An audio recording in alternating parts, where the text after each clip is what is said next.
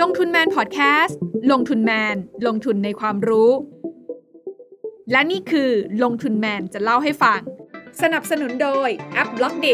อยากได้ไอเดียใหม่ๆ ลองใช้ Blockdit สวัสดีค่ะ ต้อนรับทุกท่านเข้าสู่ลงทุนแมนจะเล่าให้ฟังไลฟ์วันนี้นะคะ เราจะชวนทุกคนเนี่ยมาเปิดสูตรเฟ้นหาหาหุ้นอเมริกา เข้าพอร์ตลงทุนระยะยาวกันค่ะ แน่นอนนะคะว่าช่วงเวลาที่ผ่านมานะคะสำหรับข่าวคราวเรื่องของตลาดในอเมริกาเนี่ยนะคะ ก็มีกันเยอะแยะมากมาย ทั้งเรื่องของการส่งสัญญาณทางเศรษฐกิจนะคะ ผ่านตัวเลขทางเศรษฐกิจหลาย ๆ อย่างที่หลาย ๆ ครั้งเราก็ติดตามแล้วก็รู้สึกว่าเอ๊ะสรุปแล้วเนี่ยสัญญาณเศรษฐกิจอเมริกาที่ประกาศกันออกมา เรื่องของการจ้างงานที่ต่ำกว่าคาดก็ดี เรื่องของความคาดหวังว่าเอ๊สรุปแล้วนโยบายทางการเงินเขาจะเอายังไงกันต่อดีนะคะ พวกนี้เนี่ยจะส่งผลต่อเรื่องของการตัดสินใจในการวางพอร์ตการลงทุนในหุ้นอเมริการะยะยาวอย่างไร นั่นคือภาคของนโยบายการเงินการคลังนะคะ แต่อีกสัญญาณหนึ่งค่ะ ที่วันนี้เราจะชวนทุกคนเนี่ยมาจับตาดูกันก็คือเรื่องของการประกาศผลการดำเนินงานนะคะ ของบรรดาภาคเอกชน ในอเมริกาเองที่ประกาศกันออกมาส่วนใหญ่ดีกว่าคาด สัญญาณที่ออกมาจากภาคธุรกิจที่พูดคุยกันออกมาผ่านทาง e a r n i n g call ต่างๆเนี่ยนะคะ วันนี้เนี่ยกำลังจะบอกเราว่า ภาคธุรกิจในอเมริกา หรือว่าตลาดหุ้นอเมริกากำลังจะไปในทิศทางไหน เราถอดสูตรเด็ดอะไรออกมากันบ้าง แล้วเราจะเอาเรื่องราวเหล่านี้มาแปลงเป็นโอกาสการลงทุนในหุ้นอเมริกาอย่างไรกันได้บ้างนะคะ วันนี้ค่ะ เรามาร่วมพูดคุยกันนะคะ จากผู้เชี่ยวชาญกับกองทุนบัวหลวงนะคะ เราอยู่กับพี่เอมนะคะ คุณมัทินาวัชระวราธรค่ะ Head of Investment Strategy จากกองทุนบัวหลวงนั่นเองค่ะ พี่เอมสวัสดีค่ะ สวัสดีค่ะน้องแม่สวัสดีค่ะนักลงทุนทุกท่านค่ะ ค่ะ เจอพี่เอมทางไลฟ์นะคะ เป็นครั้งแรกเนาะก่อนหน้านี้เราเจอกันแต่ใน Clubhouse นะคะ แต่วันนี้เราก็ออกอากาศพร้อมกันทุกช่องทางเลยนะคะ ทั้ง Facebook ของลงทุนแมนนะคะ YouTube ลงทุนแมนแล้วก็ Clubhouse ลงทุนแมนนะคะ ก็ใครอยากฟังเสียงก็เข้าไปจอยใน Clubhouse ได้ แต่ถ้าใครอยากจะร่วมถามคำถามนะคะ ทั้งทาง YouTube ทั้งทาง Facebook เนี่ยก็เข้ามาทักทายพูดคุยคอมเมนต์กันได้เลยนะคะ เพราะว่าเดี๋ยววันนี้ พี่แอมจะอยู่กับเรายาวๆ เพราะว่าเตรียมมาแล้วนะคะ ว่าเรื่องของตลาดสหรัฐอเมริกาเนี่ยหลังจากนี้เราต้องจับสัญญาณอะไรกันอีกบ้าง แล้วสูตรในการเฟ้นหา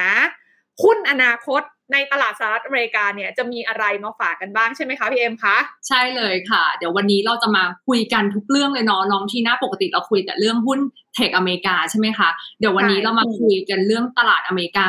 ว่ายังน่าลงทุนอยู่หรือเปล่านะคะ ยังน่าสนใจอยู่หรือเปล่า แล้วก็เนี่ยถึงน้องทีน่าบอกว่ามีความกังวลที่พูดกันค่อนข้างเยอะว่าตลาดอเมริกาเนี่ยแพงนะ over value จะเกิดฟองสบู่หรือเปล่านะคะ แล้วก็มีประเด็นเรื่องเงินเฟ้อว่าเป็นเรื่องชั่วคราวจริงหรือเปล่า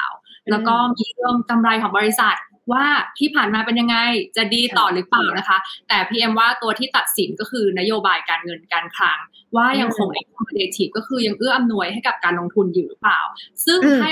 ตอนนี้นะคะ นโยบายการเงินเนี่ยก็ยังเอื้อมนวย ส่วนนโยบายการคลังเนี่ยเรียกได้ว่าไม่ต้องห่วงเลย เพราะว่าเดี๋ยวประธานาธิบดีไบเดนเนี่ยต้องประกาศแผนกระตุ้นเศรษฐกิจอันใหญ่มากๆออกมาค่ะ อืม โอเค เพราะฉะนั้นแล้วเนี่ยในช่วงเวลาที่คือต้องบอกว่า ภาคของความเชื่อมั่นในตลาดทุนที่สิ่งที่มันสะท้อนออกมาก็คือ ตลาดหุ้นอเมริกาก็ยังเดินหน้าทำจุดสูงสุดใหม่อย่างต่อเนื่องแบบนี้นะคะ ท่ามกลางที่ความกังวลในหลาย ๆ มิติมันก็ออกมาอย่างต่อเนื่องเหมือนกัน แต่ดูเหมือนกับว่าตลาดหุ้นอเมริกาจะเลือกฝั่งที่อยากจะไปต่อซะมากกว่านะคะ ถ้าดูจากภาพรวมตรงนี้ เพราะฉะนั้นแล้วเนี่ยสิ่งที่พี่เอมบอกให้จับตาดูดี ๆ เลยก็คือเรื่องของนโยบายการเงินการคลังหลังจากนี้ ส่วนหนึ่งพี่เอ็มยังมองว่าเขายังใส่คันเร่งอยู่ ยังไม่ได้จะแตะเบรกรวดเร็วขนาดนั้นถูกไหมคะ อย่างเรื่องของ QE ล่ะคะ อย่างประเด็นเรื่องของ QE ที่บอกว่าหลายคนจับตากันว่าเฮ้ยจะเริ่มถอนนะคะ จริงๆเขายังไม่ถอนเราเขาแค่ลดวงเงินใช่ไหมคะเขาจะไปทีละ step แล้วเดี๋ยวสุดท้ายจะค่อยไปเอาออกสภาพคล่องอะไรก็ว่ากันไป แต่ดูเหมือนสัญญาณล่าสุดที่ส่งมาจากการประชุม Jackson Hole เนี่ยดูเหมือนไม่ได้มีใครกังวลเท่าไหร่นะ ตรงนี้พี่เอ็มจับสัญญาณแรกตรงนี้ว่ายังไงได้บ้างคะใช่ทีนี้เอ็มขอย้อนไปนิดนึง recapสำหรับคนที่อาจจะไม่ได้ตามเยอะนะคะ น้องทีน่าคือการทำ QE คืออะไร QE ก็คือการซื้อสินทรัพย์ เช่นพันธบัตรสินสินทรัพย์ทางการเงิน เพื่อให้ระบบเนี่ยมันมีเงินหมุนเวียนมากขึ้นนะคะ QE เนี่ยมันเหมือนเป็นการเติมสภาพคล่องเข้าไป เพื่อที่จะพยุงตลาดหุ้นเอาไว้นะทำให้ตลาดหุ้นเนี่ยยังไปต่อได้นะคะเป็นนโยบายที่ on top บนนโยบายการเงินที่ใช้ดอกเบี้ยเป็นเครื่องมือ เพราะฉะนั้นตอนที่เกิดโควิดเนี่ยโอ้โหลดดอกเบี้ยทันที จนถึงระดับใกล้ศูนย์แล้ว QE เนี่ยมันก็เติมขึ้นมาใช่ไหมคะทีนี้อย่างที่น้องทีน่าบอกคือเฟดเนี่ยทำ QE มาสักพักใหญ่แล้วแล้วก็เกิดคำถามว่าเฟดเนี่ยจะเริ่มลดขนาดการเข้าซื้อสินทรัพย์หรือว่า QE tapering เมื่อไหร่นะคะ หรือว่าเฟดจะเริ่ม ใส่เกียร์ถอยได้แล้วหรือยังนะอันนี้ก็เป็นประเด็นที่ตลาดยังคงจับตามองในปีนี้นะคะ ซึ่งในการประชุมแจ็คสันโฮครั้งล่าสุดนะคะในเดือนสิงหาเนี่ยประธานเฟด Jerome Powell เนี่ยออกมาพูดว่า tapering จะเริ่มในปีนี้แล้วก็การทำ tapering เนี่ยเป็นการตัดสินใจที่แยกกันกับการขึ้นดอกเบี้ย แปลว่าอะไร แปลว่า tapering แล้วไม่จำเป็นต้องขึ้นดอกเบี้ยทันทีนะคะ ทีนี้คำพูดของคุณ Jerome Powell เนี่ยค่อนข้างเป็นในโทนที่ dovish แปลว่า ควรจะใช้นโยบายการเงินที่ค่อนข้างผ่อนคลายต่อไปนะคะ ก็วันนั้นเนี่ยทำให้ตลาดสหรัฐเนี่ยกลับมาเป็นขากระทิงบูลลิชอีกครั้งนะคะ เงินเนี่ยวิ่งเข้าหาสินทรัพย์เสี่ยงอีกครั้งนะคะ ทีนี้อะไรคือขั้นต่อไปตลาดก็คาดหวังว่า tapering จะเกิดขึ้นยังไงใช่ไหมคะปกติเนี่ยเฟดเขาซื้อพันธบัตรแล้วก็พวก mortgage backed security คือตราสารที่ใช้หลักทรัพย์ในการปล่อยกู้บ้านเป็นตัวอ้างอิงเนี่ยรวมกันอยู่คือ1นึ่งแสนสองหมื่นล้านเหรียญต่อเดือนนะคะซึ่งเราก็คาดว่าเฟดเนี่ยเขาจะค่อยๆลด ลดเดือนละหมื่นห้าซึ่งแปลว่าใช้เวลา 8 เดือน 8 ครั้งในการทำทีนี้ก็มีคนถามว่า เอ๊ะทำไมต้องเป็น 8 ครั้ง เพราะว่าใน 1 ปีเนี่ยเฟดเขา FOMC meeting เนี่ยมีการประชุม 8 ครั้ง พอประชุมก็ลดทีหนึ่งประชุมก็ลดทีหนึ่งนะคะ ทีนี้พอทำเสร็จเนี่ยตลาดก็คาดว่าน่าจะขึ้นดอกเบี้ยได้ในปี 2023 หรือ 24 ซึ่งก็ยังห่างไกลนะคะ เพราะฉะนั้นถึงแม้ว่าขึ้นดอกเบี้ยแล้วเนี่ยเอ็มก็ยังมองว่าดอกเบี้ยมันยังอยู่ในระดับที่ค่อนข้างต่ำมากๆ เพราะฉะนั้นโดยรวมเนี่ยนโยบายโดยรวมเนี่ยเอ็มยังมองว่ายังเอื้ออำนวยให้กับการลงทุนในตลาดหุ้น และตลาดหุ้นจะให้ผลตอบแทนได้ดีกว่าสินทรัพย์อื่นๆนะคะ ทีนี้ระยะเวลาในการทำ tapering ที่เอ็มพูดมาทั้งหมดเนี่ยเป็นเรื่องที่เราคาดเดา เราพยายามจะจับสัญญาณ แล้วก็เฟดยังไม่ได้มีกำหนดการออกมาชัดเจนนะคะ เพราะว่า เฟดเนี่ยก็ต้องใช้ความระมัดระวังที่จะประกาศที่จะทำ tapering เพื่อไม่ให้ตลาดหุ้นเนี่ยผันผวนนะคะระมัดระวังเพื่อไม่ให้เกิดเหตุการณ์เหมือน tapering tantrum เหมือนตอนปี 2013 ซึ่งจอห์นโพเวลได้เห็นบทเรียนนี้กับตามาแล้วนะคะ เพราะฉะนั้นจะเห็นได้ว่าเฟดในปีนี้เนี่ยวางแผนการสื่อสารเนี่ยค่อนข้างดีเลยนะน้องทีน่าค่อยๆ สื่อสารออกมานะคะ มีการพูดเรื่องนี้ถึง 2 ครั้งแล้วนะคะ พี่จะไล่เรียงให้ฟังนะ ครั้งแรก บันทึกการประชุมเดือนกรกฎาคม FOMC minutes ค่อยๆ เขียนออกมาว่า มีคณะกรรมการบางท่านนะ ที่เห็นว่า QE tapering เนี่ยควรเริ่มต้นในปีนี้นะคะ ทีนี้ถัดมาตอนแจ็คสันโฮเดือนสิงหาพูดอีกประธานเฟดออกมาพูดว่า มีความเหมาะสมที่จะเริ่มทำ QE tapering ในปีนี้ แต่ยังไม่ได้บอกว่าเดือนไหนนะคะ มีความเหมาะสมที่จะเริ่มทำในปีนี้ โอ้ตลาดก็ค่อยๆ ซึมซับทุกคนรู้จัก QE tapering กันหมดแล้วนะคะ ทีนี้เราก็คาดว่าต่อไปในเดือนกันยายนเนี่ยใน FOMC meeting นะคะ ก็น่าจะมีการบอกว่าจะเริ่มลดแล้วนะในเดือนไหนนะคะ แล้วเขาก็จะเขียนว่าในทั้งนี้ทั้งนั้นนะยังมีปัจจัยหลาย ๆ อย่างที่เฟดยังต้องพิจารณา เช่น ตัวเลขการจ้างงานหรือว่า non farm payroll นะคะ เพราะฉะนั้น QE tapering ในปีนี้นะคะ ไม่เหมือนปี 2013 นะ ตลาดไม่ตกใจแล้วนะคะพี่เคียวเพียรพงศ์ซีอีโอของกองทุนบัวหลวงสอนเอมเสมอนะคะ ว่าอะไรที่มันเกิดขึ้นซ้ำๆเนี่ยมันเหมือนการดูหนังผีครั้งที่หนึ่งเอ็มตกใจไหม ดูหนังผีครั้งที่สองไม่ตกใจแล้วนะคะ ตลาด price in QE tapering ไปแล้วตอนนี้ตลาดสหรัฐเนี่ยกลับมาเป็น bullish หรือว่าขากระทิงค่ะ คือเรียกว่าสถานการณ์ตอนนี้เนี่ยนะคะ เหมือนทุกคนเนี่ยพร้อมจะกดสวิตช์ VIX on อย่างต่อเนื่องนะคะ เพราะว่าฟังดูจากโทนแล้วเนี่ยแน่นอนอย่างที่พี่เอมบอกไปเนาะว่าเฟดเองก็รู้แหละว่าถ้าสมมติว่าถอนหรือว่าลดวงเงินโดยเร็วนะคะ หรือทำอะไรที่ตลาดแบบ คาดไม่ถึงเนี่ยมันก็จะ Impact นะคะ ตลาดทุนตลาดเงินของสหรัฐในวงกว้างนะคะ ซึ่งมันเคยเกิดมาแล้วในอดีตเนี่ยเพราะฉะนั้นเขาเรียนรู้จากในอดีตเนาะกับอีกฝากหนึ่งชอบมากเลยที่บอกว่ามันก็เหมือนดูหนังผีสองรอบอะเนาะคนคนรู้แล้วว่าจังหวะตกใจมันจะอยู่ตรงไหน คนสร้างก็บอกว่าเอองั้นไม่ต้องตกใจมากพยายาม manage expectation อยู่แล้วนะคะ คนดูก็เตรียมความพร้อมไปแล้ว เพราะฉะนั้นแล้วเนี่ยแสดงว่าภาพการถอนคันเร่งรอบนี้เนี่ย จะแตกต่างไปจากปี 2013 นะคะ เพราะฉะนั้นในช่วงเวลานี้ทางกองทุนบัวหลวงเลยยังมองว่าสัญญาณแรกที่เราคุยกัน นโยบายการเงินยังเอื้อต่อบรรยากาศการลงทุนอยู่ เพราะฉะนั้น RIX on หมดในตลาดหุ้นอเมริกายังไปต่อได้ ถูกไหมคะพี่เอมใช่เลยค่ะ ตลาดกระทิงยังวิ่งอยู่ค่ะ โอเค แต่ทางนี้ทางนั้นค่ะ ส่วนหนึ่งเนี่ยสิ่งที่คุณเจอโรมโพเวลเขาพูดไว้เหมือนกันว่า เขาจะมาให้น้ำหนักนะคะ กับเรื่องของการดูตัวเลขการจ้างงาน ซึ่งถือว่าเป็นหัวใจสำคัญมาโดยตลอด แล้วล่าสุดตัวเลขการจ้างงานที่ประกาศออกมาเนี่ยนอนฟาร์มเพโรเนี่ยนะคะก็ต่ำกว่าคาดมาก หลายคนก็เริ่มตีความกลับกันอีกทีนึงว่าโอเคจริงๆตลาดชอบแหละเพราะแปลว่าเขายังคงกระตุ้นเศรษฐกิจอยู่แต่ว่าภาคเศรษฐกิจจริงเนี่ย มันกำลังจะไม่ค่อยไหวหรือเปล่า หรือมีอะไรที่ต้องกังวลหรือเปล่า ตรงนี้เราตีความจากเรื่องของการประกาศตัวเลขเศรษฐกิจต่างๆ ที่ออกมายังไงบ้างคะพี่เอฟค่ะ ตัวเลขการจ้างงานนอกภาคการการเกษตรที่ออกมาในเดือนกันยายนนะคะ ซึ่งสะท้อนตัวเลขของเดือนสิงหาคมเนี่ยถ้าดูในสไลด์นะคะ ก็จะเห็นว่าการจ้างงานเนี่ยน้อยกว่าที่ตลาด คาดไปมากๆนะตลาดคาดต้อง7จ็ดแสนห้าหมื่นตำแหน่งนะคะ แต่ว่ากลายเป็นว่าเพิ่มการจ้างงานแค่2องแสนสามหมื่นห้าพันตำแหน่ง เหตุผลที่เขาให้ไว้ก็คือไวรัสสายพันธุ์เดลต้า ซึ่งปรากฏว่าการจ้างงานในภาคธุรกิจบริการหรือว่าโรงแรมหรือว่าสันทนาการอะไรเงี้ยนะคะ ธุรกิจบริการเนี่ยไม่ได้เพิ่มขึ้นเลย คือคนก็อาจจะลังเลใจนะว่าเอ๊ะ ไวรัสสายพันธุ์เดลต้ามันจะอยู่ไหมคุมอยู่ไหมนะคะการจ้างงานในพวกค้าปลีก เช่นแบบร้านอาหารก็ลดลงนะคะ การจ้างงานในพวกอุตสาหกรรมเนี่ยเป็นตัวที่คอยพยุงขึ้นมา แต่ว่าก็ยังเพิ่มไม่เยอะ เพราะว่าในเรื่องอุตสาหกรรมรถยนต์เนี่ยตอนนี้ยังมีปัญหาเรื่องขาดแคลนชิปอยู่ยังเป็นปัญหา ซึ่ง Toyota Motor เขาเพิ่งออกมาพูดเลยว่า ในเดือนกันยายนเนี่ยต้องลดกำลังการผลิตไปต้อง 40% นะคะจากที่แพลนเอาไว้เนี่ยซึ่งเอ็มถือว่าเป็นเรื่องค่อนข้างใหญ่นะคะทีนี้เนี่ยก็อย่างเหมือนที่น้องที่น่าบอกว่าเออจริง ๆ เนี่ยข่าวร้ายเนี่ยเรื่องตัวเลขการจ้างงานเนี่ยก็ตลาดก็เลยไปตีความว่าเฟดเนี่ยไม่น่าจะรีบร้อนในการประกาศทำ QE tapering ในเดือนกันยายนนะคะเพราะว่าเป้าหมายของเฟดเนี่ยเขาก็ต้องระมัดระวังก็คือ ต้องปล่อยให้เศรษฐกิจเนี่ยมีการจ้างงานแบบ เต็มที่ แล้วก็ต้องดูแลเสถียรภาพของเศรษฐกิจด้วยนะคะ เพราะฉะนั้นเมื่อตลาดเห็นว่าไม่รีบร้อนวันศุกร์ที่ผ่านมาพอนอนฟาร์มเพโรประกาศออกมานะ คนขายพันธบัตรนะคะ ซื้อสินทรัพย์เงิน flow กลับไปซื้อสินทรัพย์เสี่ยงหุ้น tech ขึ้น outperform S&P เลยนะคะ ดอลลาร์อ่อนทองขึ้นคริปโตขึ้น ตลาดอเมริกาก็ตลาดกระทิงก็ยังดำเนินต่อไปนะคะ ทีนี้ประเด็นที่เรายังต้องติดตามอยู่ก็ยังเป็นเรื่องเงินเฟ้อนะคะ ในเดือนนี้เนี่ยที่จะประกาศวันที่ 14กันยายนนะคะ ตลาดเนี่ยคาดไว้ว่าจะเป็น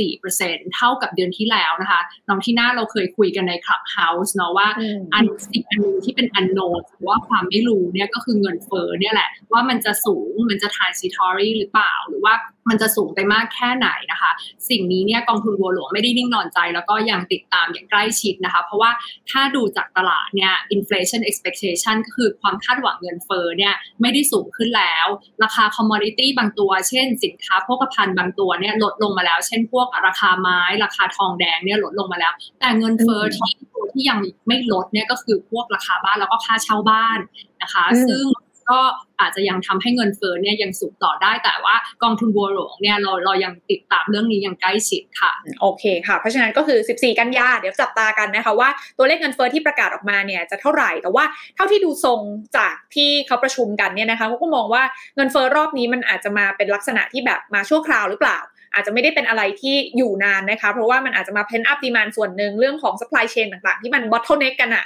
นะคะ เพราะฉะนั้นแล้วเรื่องนี้เดี๋ยวก็ต้องรอดูกันต่อไปว่า มันจะเป็นอย่างที่เขาว่าไว้จริงไหม เพราะว่าท้ายที่สุดมันก็จะวนกลับมาที่เรื่องของนโยบายการเงินอยู่ดี แต่ว่าโซฟาในภาพรวมตอนนี้กองทุนบัวหลวงยังมองว่ายังไม่น่าเป็นกังวลอะไรนะคะ ดูเหมือนกับว่าตลาดหุ้นอเมริกาตอนนี้เนี่ย มีลมส่งที่ดีหลายอย่างอยู่เหมือนกันนะคะ เรื่องของเม็ดเงินกระแสเงินการลงทุนก็ดูเหมือนกับว่าจะมองบวก ยังบู๊อยู่สำหรับตลาดหุ้นอเมริกาด้วยเหมือนกัน ตรงนี้เท่าที่ได้ไปจับดูทิศทางของฟันฟลูเนี่ยมันจะยังเข้าต่อเนื่องอีกขนาดไหน แล้วมันมันมันเป็นฮอตมันนี่หรือเปล่า ขึ้นมาสูงๆแล้ว valuation ขนาดนี้แล้วทำไมยังอยู่กันได้อีกนะคะ ตรงนี้มองยังไงบ้างคะพี่เอม ค่ะ ถ้าพี่เอ็มดูจากฟันโฟหรือว่าการไหลของเงินแล้วนะ ยังเห็นว่าเงินเนี่ยยังคงไหลเข้า risky asset ก็คือสินทรัพย์เสี่ยงอยู่อย่างต่อเนื่องค่ะหุ้นก็ยังให้ผลตอบแทนที่ดีกว่าสินทรัพย์อื่นๆและเอ็มก็เชื่อว่าในระยะสั้นต่อไปเนี้ย เงินก็ยังจะเข้าสู่สินทรัพย์เสี่ยงอย่างต่อเนื่องนะคะ ทีนี้เนี่ยถ้าเราจะไปตามดูว่าโอเค เรารู้แล้วว่าเงินไหลเข้าหุ้นแน่นอน แต่ว่าไปประเทศไหนนะคะ ถ้าดูจากสำรวจผู้จัดการกองทุนทั่วโลกเนี่ยก็จะเห็นว่าเงินเนี่ยยังอยู่ในหุ้นสหรัฐ ซึ่งในเดือนที่ผ่านมาเนี่ยผู้จัดการกองทุนเนี่ยซื้อ healthcare มากที่สุด เพราะว่าก็คือสามารถอธิบายได้ค่ะน้องทีน่าคือที่ผ่านมาเนี่ยค่อนข้างผันผวน ก็มีความต้องการที่จะหาหุ้นที่เป็นสไตล์ big cap ก็คือหุ้นขนาดใหญ่ แล้วก็ปลอดภัย defensive ก็คือปลอดภัยหน่อย แล้วก็ healthcare เนี่ยมันก็มี story ก็ตอบโจทย์นั้นนะคะ แล้วก็ healthcare ที่ผ่านมาก็ค่อนข้าง laggard นะคะ เมื่อเทียบกับ sector อื่นๆแต่ทีนี้เนี่ย sector ที่ผู้จัดการกองทุนยังมีการถือครองมากที่สุด นะตอนนี้ก็คือ sector เทคโนโลยีนะคะ ถ้าดูในสไลด์ของพี่เอมอันต่อไปเนี่ยก็จะเห็นว่า flow เงินที่ไหลเข้ากองเทคโนโลยีเนี่ยยังมีอยู่นะคะ flow เงินยังไหลเข้า tech อย่างต่อเนื่องค่ะ แต่ถ้าเทียบเงินนะระหว่าง tech ที่เป็น hyper growth ก็คือพวก Tesla อ่า Roku Shopify กับดัชนี NASDAQ ซึ่งเป็นดัชนี tech ใหญ่ๆ เช่น Microsoft Facebook Amazon เนี่ยก็จะเห็นว่าเงินจริงๆไหลออก จากเทคที่เป็น hyper growth นะคะ เป็น net outflow นะ แต่ว่าเป็นเงินที่ไหลเข้า NASDAQ โดยรวมนะคะ ซึ่งเงินที่ไหลเข้า NASDAQ เนี่ยแหละ อยู่ที่ประมาณค่าเฉลี่ยก็คือไม่ได้สูงกว่าค่าเฉลี่ยมากนะ คือไม่ได้ over จนเกินไปนะคะ เพราะฉะนั้นถามว่าเงินที่เข้ามาเทคเนี่ยบับเบิลหรือเปล่า ถ้าดูจากในรูปนี้ก็คิดว่าไม่น่าเกิด เพราะว่าโฟลที่ไหลเข้ามาไหลเข้ามาอย่างต่อเนื่อง แต่ก็ไม่ได้สูงจนเกินไปค่ะ ที่นี่นะคะ พี่เลยอยากจะชวนมาดูผลตอบแทนของ NASDAQ นิดนึงนะคะ ถ้าในสไลด์ถัดเนี่ยจะเป็นผลตอบแทนของ NASDAQ ตั้งแต่ต้นปี 2021 นะ อยากจะเอามาเป็น case study นะคะว่า เอ๊มีคำถามเกิดขึ้นมาในใจตั้งแต่ต้นปี ตอนแรกต้นปีเราอยู่ตรงนี้นะ ว่า NASDAQ จะไปได้ไหมในปีนี้ใช่ไหมคะ อะไรคือสิ่งผลักดันให้หุ้นเทคโนโลยีไปต่อนะคะ คำตอบคือกำไรที่ยังเติบโตอย่างต่อเนื่องนะคะ แล้วก็ที่ผ่านมาเนี่ยโอเคหุ้น NASDAQ อาจจะผันผวนด้วยบอลยิวที่สูงขึ้นอย่างรวดเร็วรุนแรงนะคะ แต่ว่า NASDAQ ก็ยังสามารถ climb the wall worry ก็คือค่อยๆไต่ไปกังวลไปกังวลไปแต่ดัชนีเพิ่มขึ้นนะคะ จนผลตอบแทนเนี่ยตั้งแต่ต้นปีได้ 18%เป็นต้นมานะคะ เพราะฉะนั้นเอ็มก็มองว่าดัชนีอ่า NASDAQ เนี่ย bullish ก็คือกระทิง แล้วก็ยังให้ผลตอบแทนที่ดีได้ต่อนะคะ แต่ว่าด้วยความที่ valuation มันสูงแล้ว ก็อาจจะต้องใช้ active management ก็คือใช้ผู้จัดการกองทุน ให้หาหุ้นที่บริษัทที่ valuation เนี่ยยังไม่ได้สูงเกินไปนะนะคะ อืมอืมอืมโอเค เพราะฉะนั้นก็คือถ้าเราดูแบบนี้เนี่ยแสดงว่ายังมีกระแสเงินที่อยากจะลงทุนในตลาดอเมริกาอยู่นะคะ คือเงินบรรดานักลงทุนสถาบันเนี่ยยังมอง positive กับตลาดนี้อยู่ นี่คือเราอ่านใจเขาจาก กระแสเม็ดเงินที่เกิดขึ้น แต่ถามว่าเขาอยู่ในหุ้นเดิมๆหรือเปล่ามันอาจจะไม่ใช่ละ มันเป็นการทำ sector rotation ซึ่ง sector หนึ่งที่กองทุนบัวหลวงสังเกตเห็นก็คือ healthcare เริ่มเข้ามาแล้วนะคะ แล้วก็ ออกจากอะไรออกจากหุ้นที่มันเป็นอะไรที่มัน growth แรงๆ ความคาดหวังสูงๆ hyper growth ทั้งหลายเนี่ย มาสู่อะไรที่ดูเหมือนจะจับต้องได้มากขึ้น พูดอย่างนั้นได้ไหมคะพี่เอมใช่เลยค่ะ ก็เป็นหุ้นที่ valuation ค่อนข้างเหมาะสมนะคะ ซึ่งเดี๋ยววันนี้เราจะมาพูดคุยกันถึงบริษัทเหล่านั้นด้วยค่ะน้องทีน่าโอเค แต่ประเด็นก็คือขอถามต่อเรื่องฟันฟลออีกนิดนึงค่ะว่า แล้วเราจะมีวิธีดูยังไงอะว่าเขาจะยังอยู่กับตลาดตลาดฝั่งนี้ต่อต่อไปอีกหรือเปล่า หรือว่า ถ้ามองในลักษณะของไตรมาสสุดท้ายของปีนี้นะคะโฟลที่จะเกิดขึ้นเนี่ยเขาก็กำไรมาเยอะแล้วนะสำหรับนักลงทุนสถาบันที่แบบมีการจัดสรรเม็ดเงินลงทุนไปอย่างพวกตลาดอเมริกาเนี่ยนะคะอย่างที่พี่เอมบอก NASDAQ ก็ปรับตัวขึ้นมา 18%แล้วนะคะเขาจะ take profit หรือเปล่า แล้วจะ rotate หมายถึงว่าไม่ใช่แค่ sector ในตลาดอเมริกาแล้ว แต่ว่าจะไปยังตลาดเกิดใหม่บ้างไหมหรือว่าไปภูมิภาคอื่นหรือเปล่านะคะไตรมาสสุดท้ายตรงนี้เรามองทิศทางของ fund flow ไว้ยังไงบ้างคะ เอาเป็นว่าเรามอง 3 เดือนสุดท้ายก่อนละค่ะละกันนะคะ3เดือนสุดท้ายเนี่ยเอ็มคิดว่าเงินเนี่ยน่าจะยังอยู่ในฝั่ง developed market เช่นอเมริกา ยุโรป ญี่ปุ่นนะ ญี่ปุ่นเนี่ยเป็น very good example ตัวอย่างที่ดีมากเลยว่าเงินเนี่ยยังอยู่ตรงนี้นะคะ ประเทศเหล่านี้ทำไมเอ็มถึงคิดว่าเงินยังมา เพราะว่าประเทศเหล่านี้เนี่ยมีความสามารถในการบริหารจัดการโควิด -19 ได้ดี เพราะฉะนั้นทำให้เศรษฐกิจเนี่ย กลับตัวฟื้นคืนได้เร็วสู่สภาวะปกตินะคะ ซึ่งปัจจัยที่สำคัญที่สุดในตอนนี้เอ็มก็ยังมองว่า บริหารยังไงอะให้วัคซีนได้ดีที่สุดได้เร็วที่สุดนะคะ ให้ได้มากที่สุดให้ประชากรเนี่ยได้ฉีดได้เยอะที่สุดนะคะ ทีนี้ประเทศไหนล่ะคะที่สามารถฉีดได้ถึง 70%นะคะก็จะสามารถเข้าสู่ภูมิคุ้มกันหมู่ได้เร็ว ไม่ต้องกลับไปปิดเมืองอีกถ้ามีไวรัสสายพันธุ์ใหม่ๆ เช่น วันนี้ก็มีข่าวไวรัสสายพันธุ์มิวใช่ไหมคะทีนี้ถ้าดูในสไลด์เนี่ยก็จะเห็นว่าอเมริกาเนี่ยเขาฉีดได้ประมาณ 53%สำหรับ 2 เข็มนะคะ ยุโรปเนี่ยก็ฉีดได้เกิน 50%สำหรับ 2 เข็มนะ แล้วก็ญี่ปุ่นตามมาติดๆประมาณ 47%สำหรับ 2 เข็มนะคะ ก็จะทำให้ประเทศเหล่านี้เนี่ยคือเขาก็สามารถดำเนินกิจกรรมตามแบบปกติได้ในขณะที่ประเทศที่ยังฉีดได้ต่ำเนี่ยถ้ามีเชื้อกลายพันธุ์ใหม่ๆเนี่ยมันอาจจะมีความเสี่ยงเนาะที่จะต้องกลับไปล็อกดาวน์นะคะ เพราะฉะนั้นด้วยความที่ไม่แน่นอนคืออันโนนจริง ๆสำหรับไวรัสสายพันธุ์ใหม่ๆเนี่ยเอ็มก็คิดว่ามันเป็นเรื่องที่เหมาะสม ที่จะแบ่งเงินไว้ในประเทศที่มีความพร้อมก็คือ develop market มากกว่า emerging market ในขณะนี้นะคะ อืม โอเค เพราะฉะนั้นยังคิดว่าถึงสิ้นปีนี้เนี่ย เงินน่าจะยังเทน้ำหนักไป overweight ในฝั่งของตลาดพัฒนาแล้วมากกว่า เพราะว่าปัจจัยสำคัญที่พี่เอ็มมองก็คือเรื่องของการกระจายวัคซีน ประเทศไหนที่วัคซีนพร้อมเนี่ยก็จะมีภูมิต้านทานที่ดี ต่อให้เป็นไวรัสสายพันธุ์ไหนมาก็ตามเนี่ย พอคนเริ่มฉีดวัคซีนแล้วก็เริ่มที่จะรู้สึกว่าไม่กลัวละช่างมันเถอะ อย่างอันนี้บ้านเราเป็นต้นเนาะจริง ๆแล้วเนี่ยบ้านเรานี่เห็นชัดเลยนะคะ พอคนเริ่มได้สองเข็มเนี่ยเปิดเมืองปุ๊บนี่แบบ เริ่มความกลัวน้อยลงพี่แอมรู้สึกแบบนั้นไหมคะใช่น้องทีน่ามีได้ออกไปช้อปปิ้งไหมคะเบื่อช้อปปิ้งเอาสองยังได้แอบไปส่องตามห้างนะ คือเสาร์อาทิตย์นี่แบบคนเยอะอยู่นะ คือก็ก็เข้าใจได้นะคะว่าเนาะคนเรายังแบบนะยังคิดถึงนะคะ การออกไปจับจ่ายใช้สอยนะคะ ก็หวังเป็นอย่างยิ่งว่าบ้านเราน่าจะเป็นอีกหนึ่งประเทศที่สามารถกระจายวัคซีนนะคะ ใน rate แบบนี้เนี่ยโอ้โหต้องบอกว่าช่วงเวลาที่ผ่านมาเราฉีดได้เยอะเนาะวันละ900000กว่านะคะ ถ้าเราทำแบบนี้ได้เรื่อยๆเนี่ย quarter สุดท้ายของปีนี้เราก็น่าจะเป็น quarter ที่น่าจะดีขึ้นเนาะอะกลับมาคุยกันต่อนะคะสำหรับฝั่งของอเมริกาเราเห็นภาพไปแล้วว่าตั้งแต่สัญญาณนะคะ เรื่องของนโยบายการเงินการคลังเป็นยังไงกันบ้าง สรุปก็คือกองทุนบัวหลวงมองว่า ยังเอื้ออำนวยต่อบรรยากาศการลงทุนให้เกิด risk on mode อยู่นะคะ ยังไม่มีอะไรต้องน่ากังวลมากนักนะคะ เพราะว่าเรื่องของ QE เชื่อว่าธนาคารกลางสหรัฐ manage expectation ได้เหมือนนางผีอะเราเจอรอบ 2 เราไม่ได้ตกใจเท่าไหร่แหละนะคะฉะนั้นคนยังยังเชื่อมั่นนะคะฟันฟลอยังเข้าอยู่ในฝั่งของ developed market นะคะหรือตลาดพัฒนาแล้วนั่นเองนะนั่นคือในฝั่งของภาพใหญ่ ๆ ที่เป็น macro ทีนี้เรามาดูภาพที่มันเป็นไมโครลงมาบ้างค่ะ ภาพของธุรกิจจริง ภาคของเอกชนกันบ้าง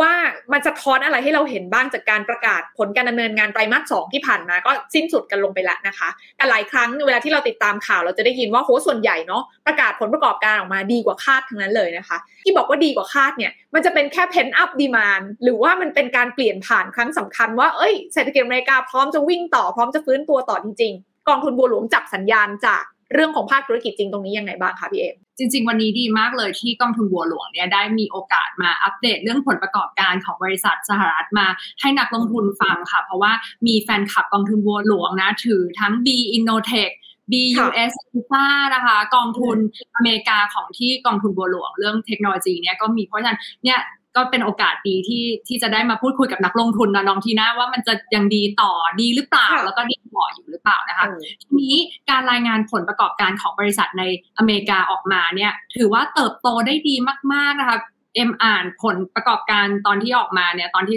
ค่อย ๆ ประกาศนี้คือ หัวใจมันเต้นแรงนะบอกว่ารายประกอบการเนี่ยออกมาดีกว่าที่ตลาดคาดไป 15%นะคะ แล้วก็กำไรเนี่ยโอเวอร์ออเนี่ยทั้งตลาดนะคะ เติบโต 90%ดี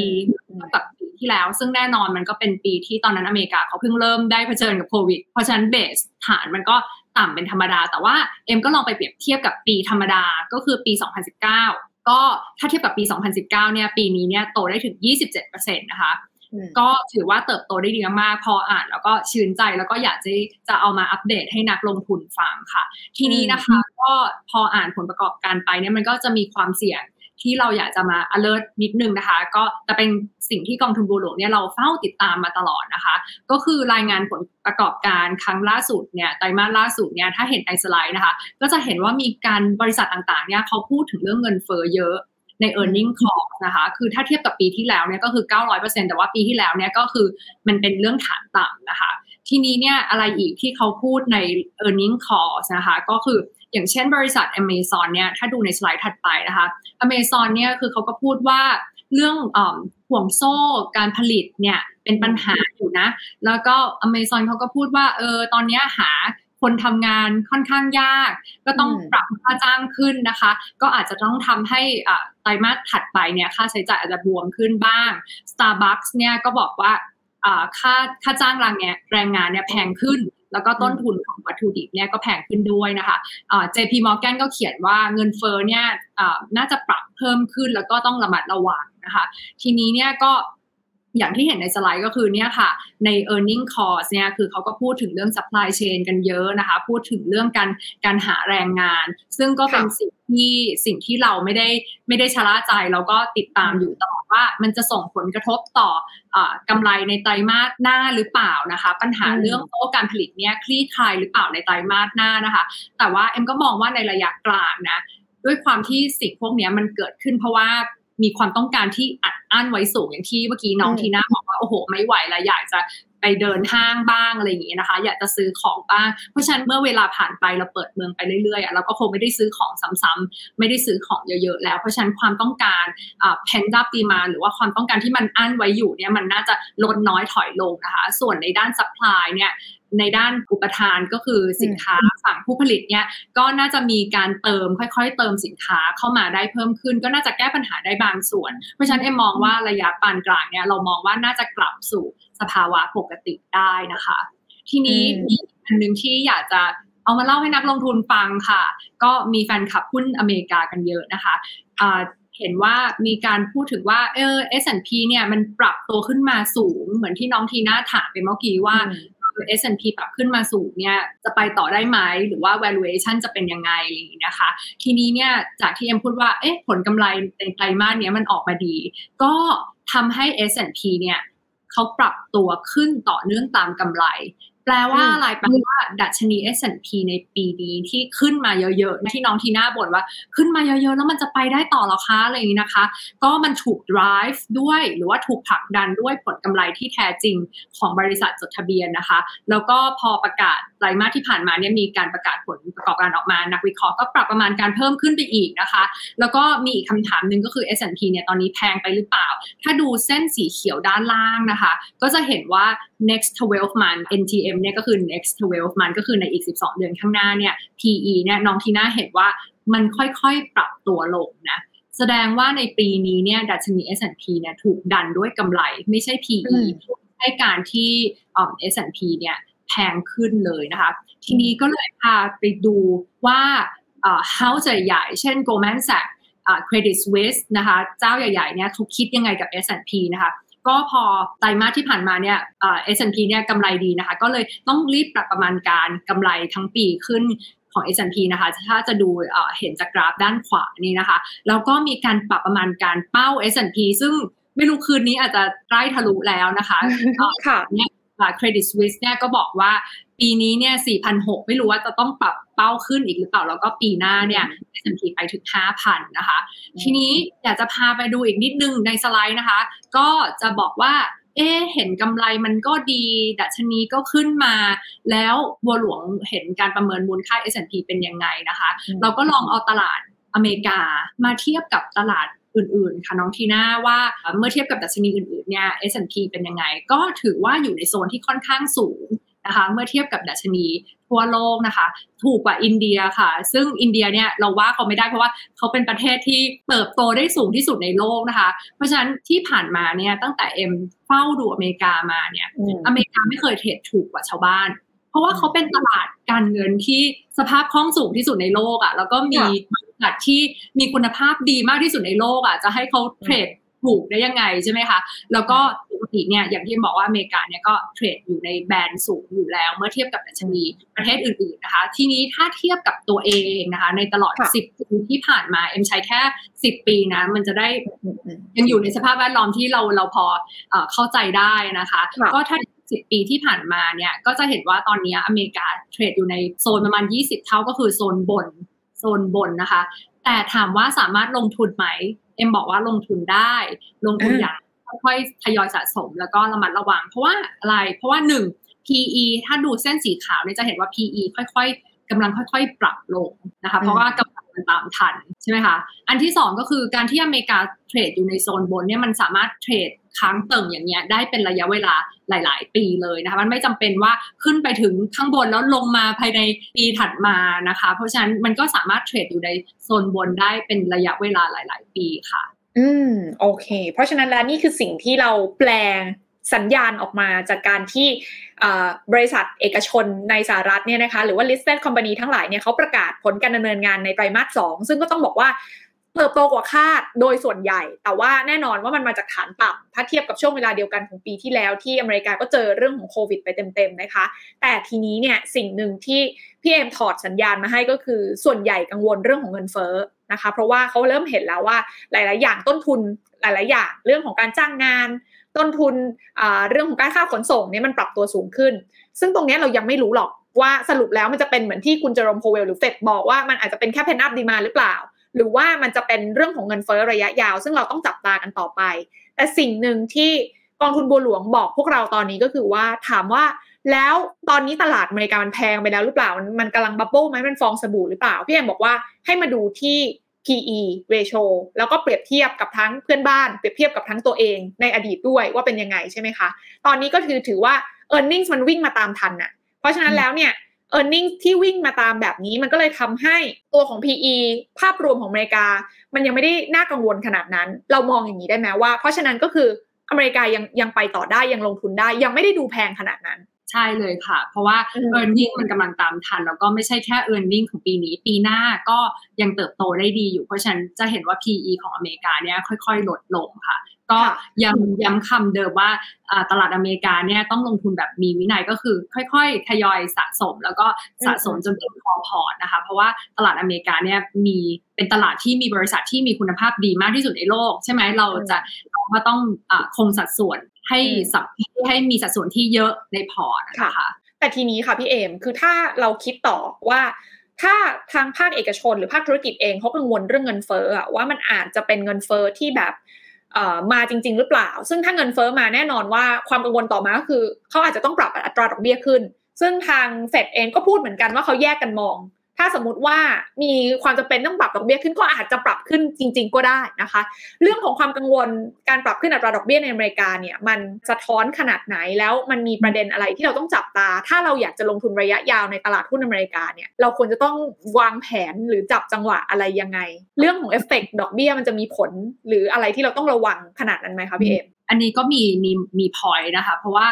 ในดอทพลอตครั้งล่าสุดเนี่ยก็มีกรรมการเฟดบางท่านเนี่ยท่านก็เห็นข้อมูลเงินเฟ้อเหมือนเรา ท่านก็มีความกังวลใจเรื่องเงินเฟ้อไม่ต่างจากเรานะคะเพราะฉะนั้นท่านก็พูดว่าเออดอกเบี้ยเนี่ยสามารถจะปรับขึ้นได้ปลายปี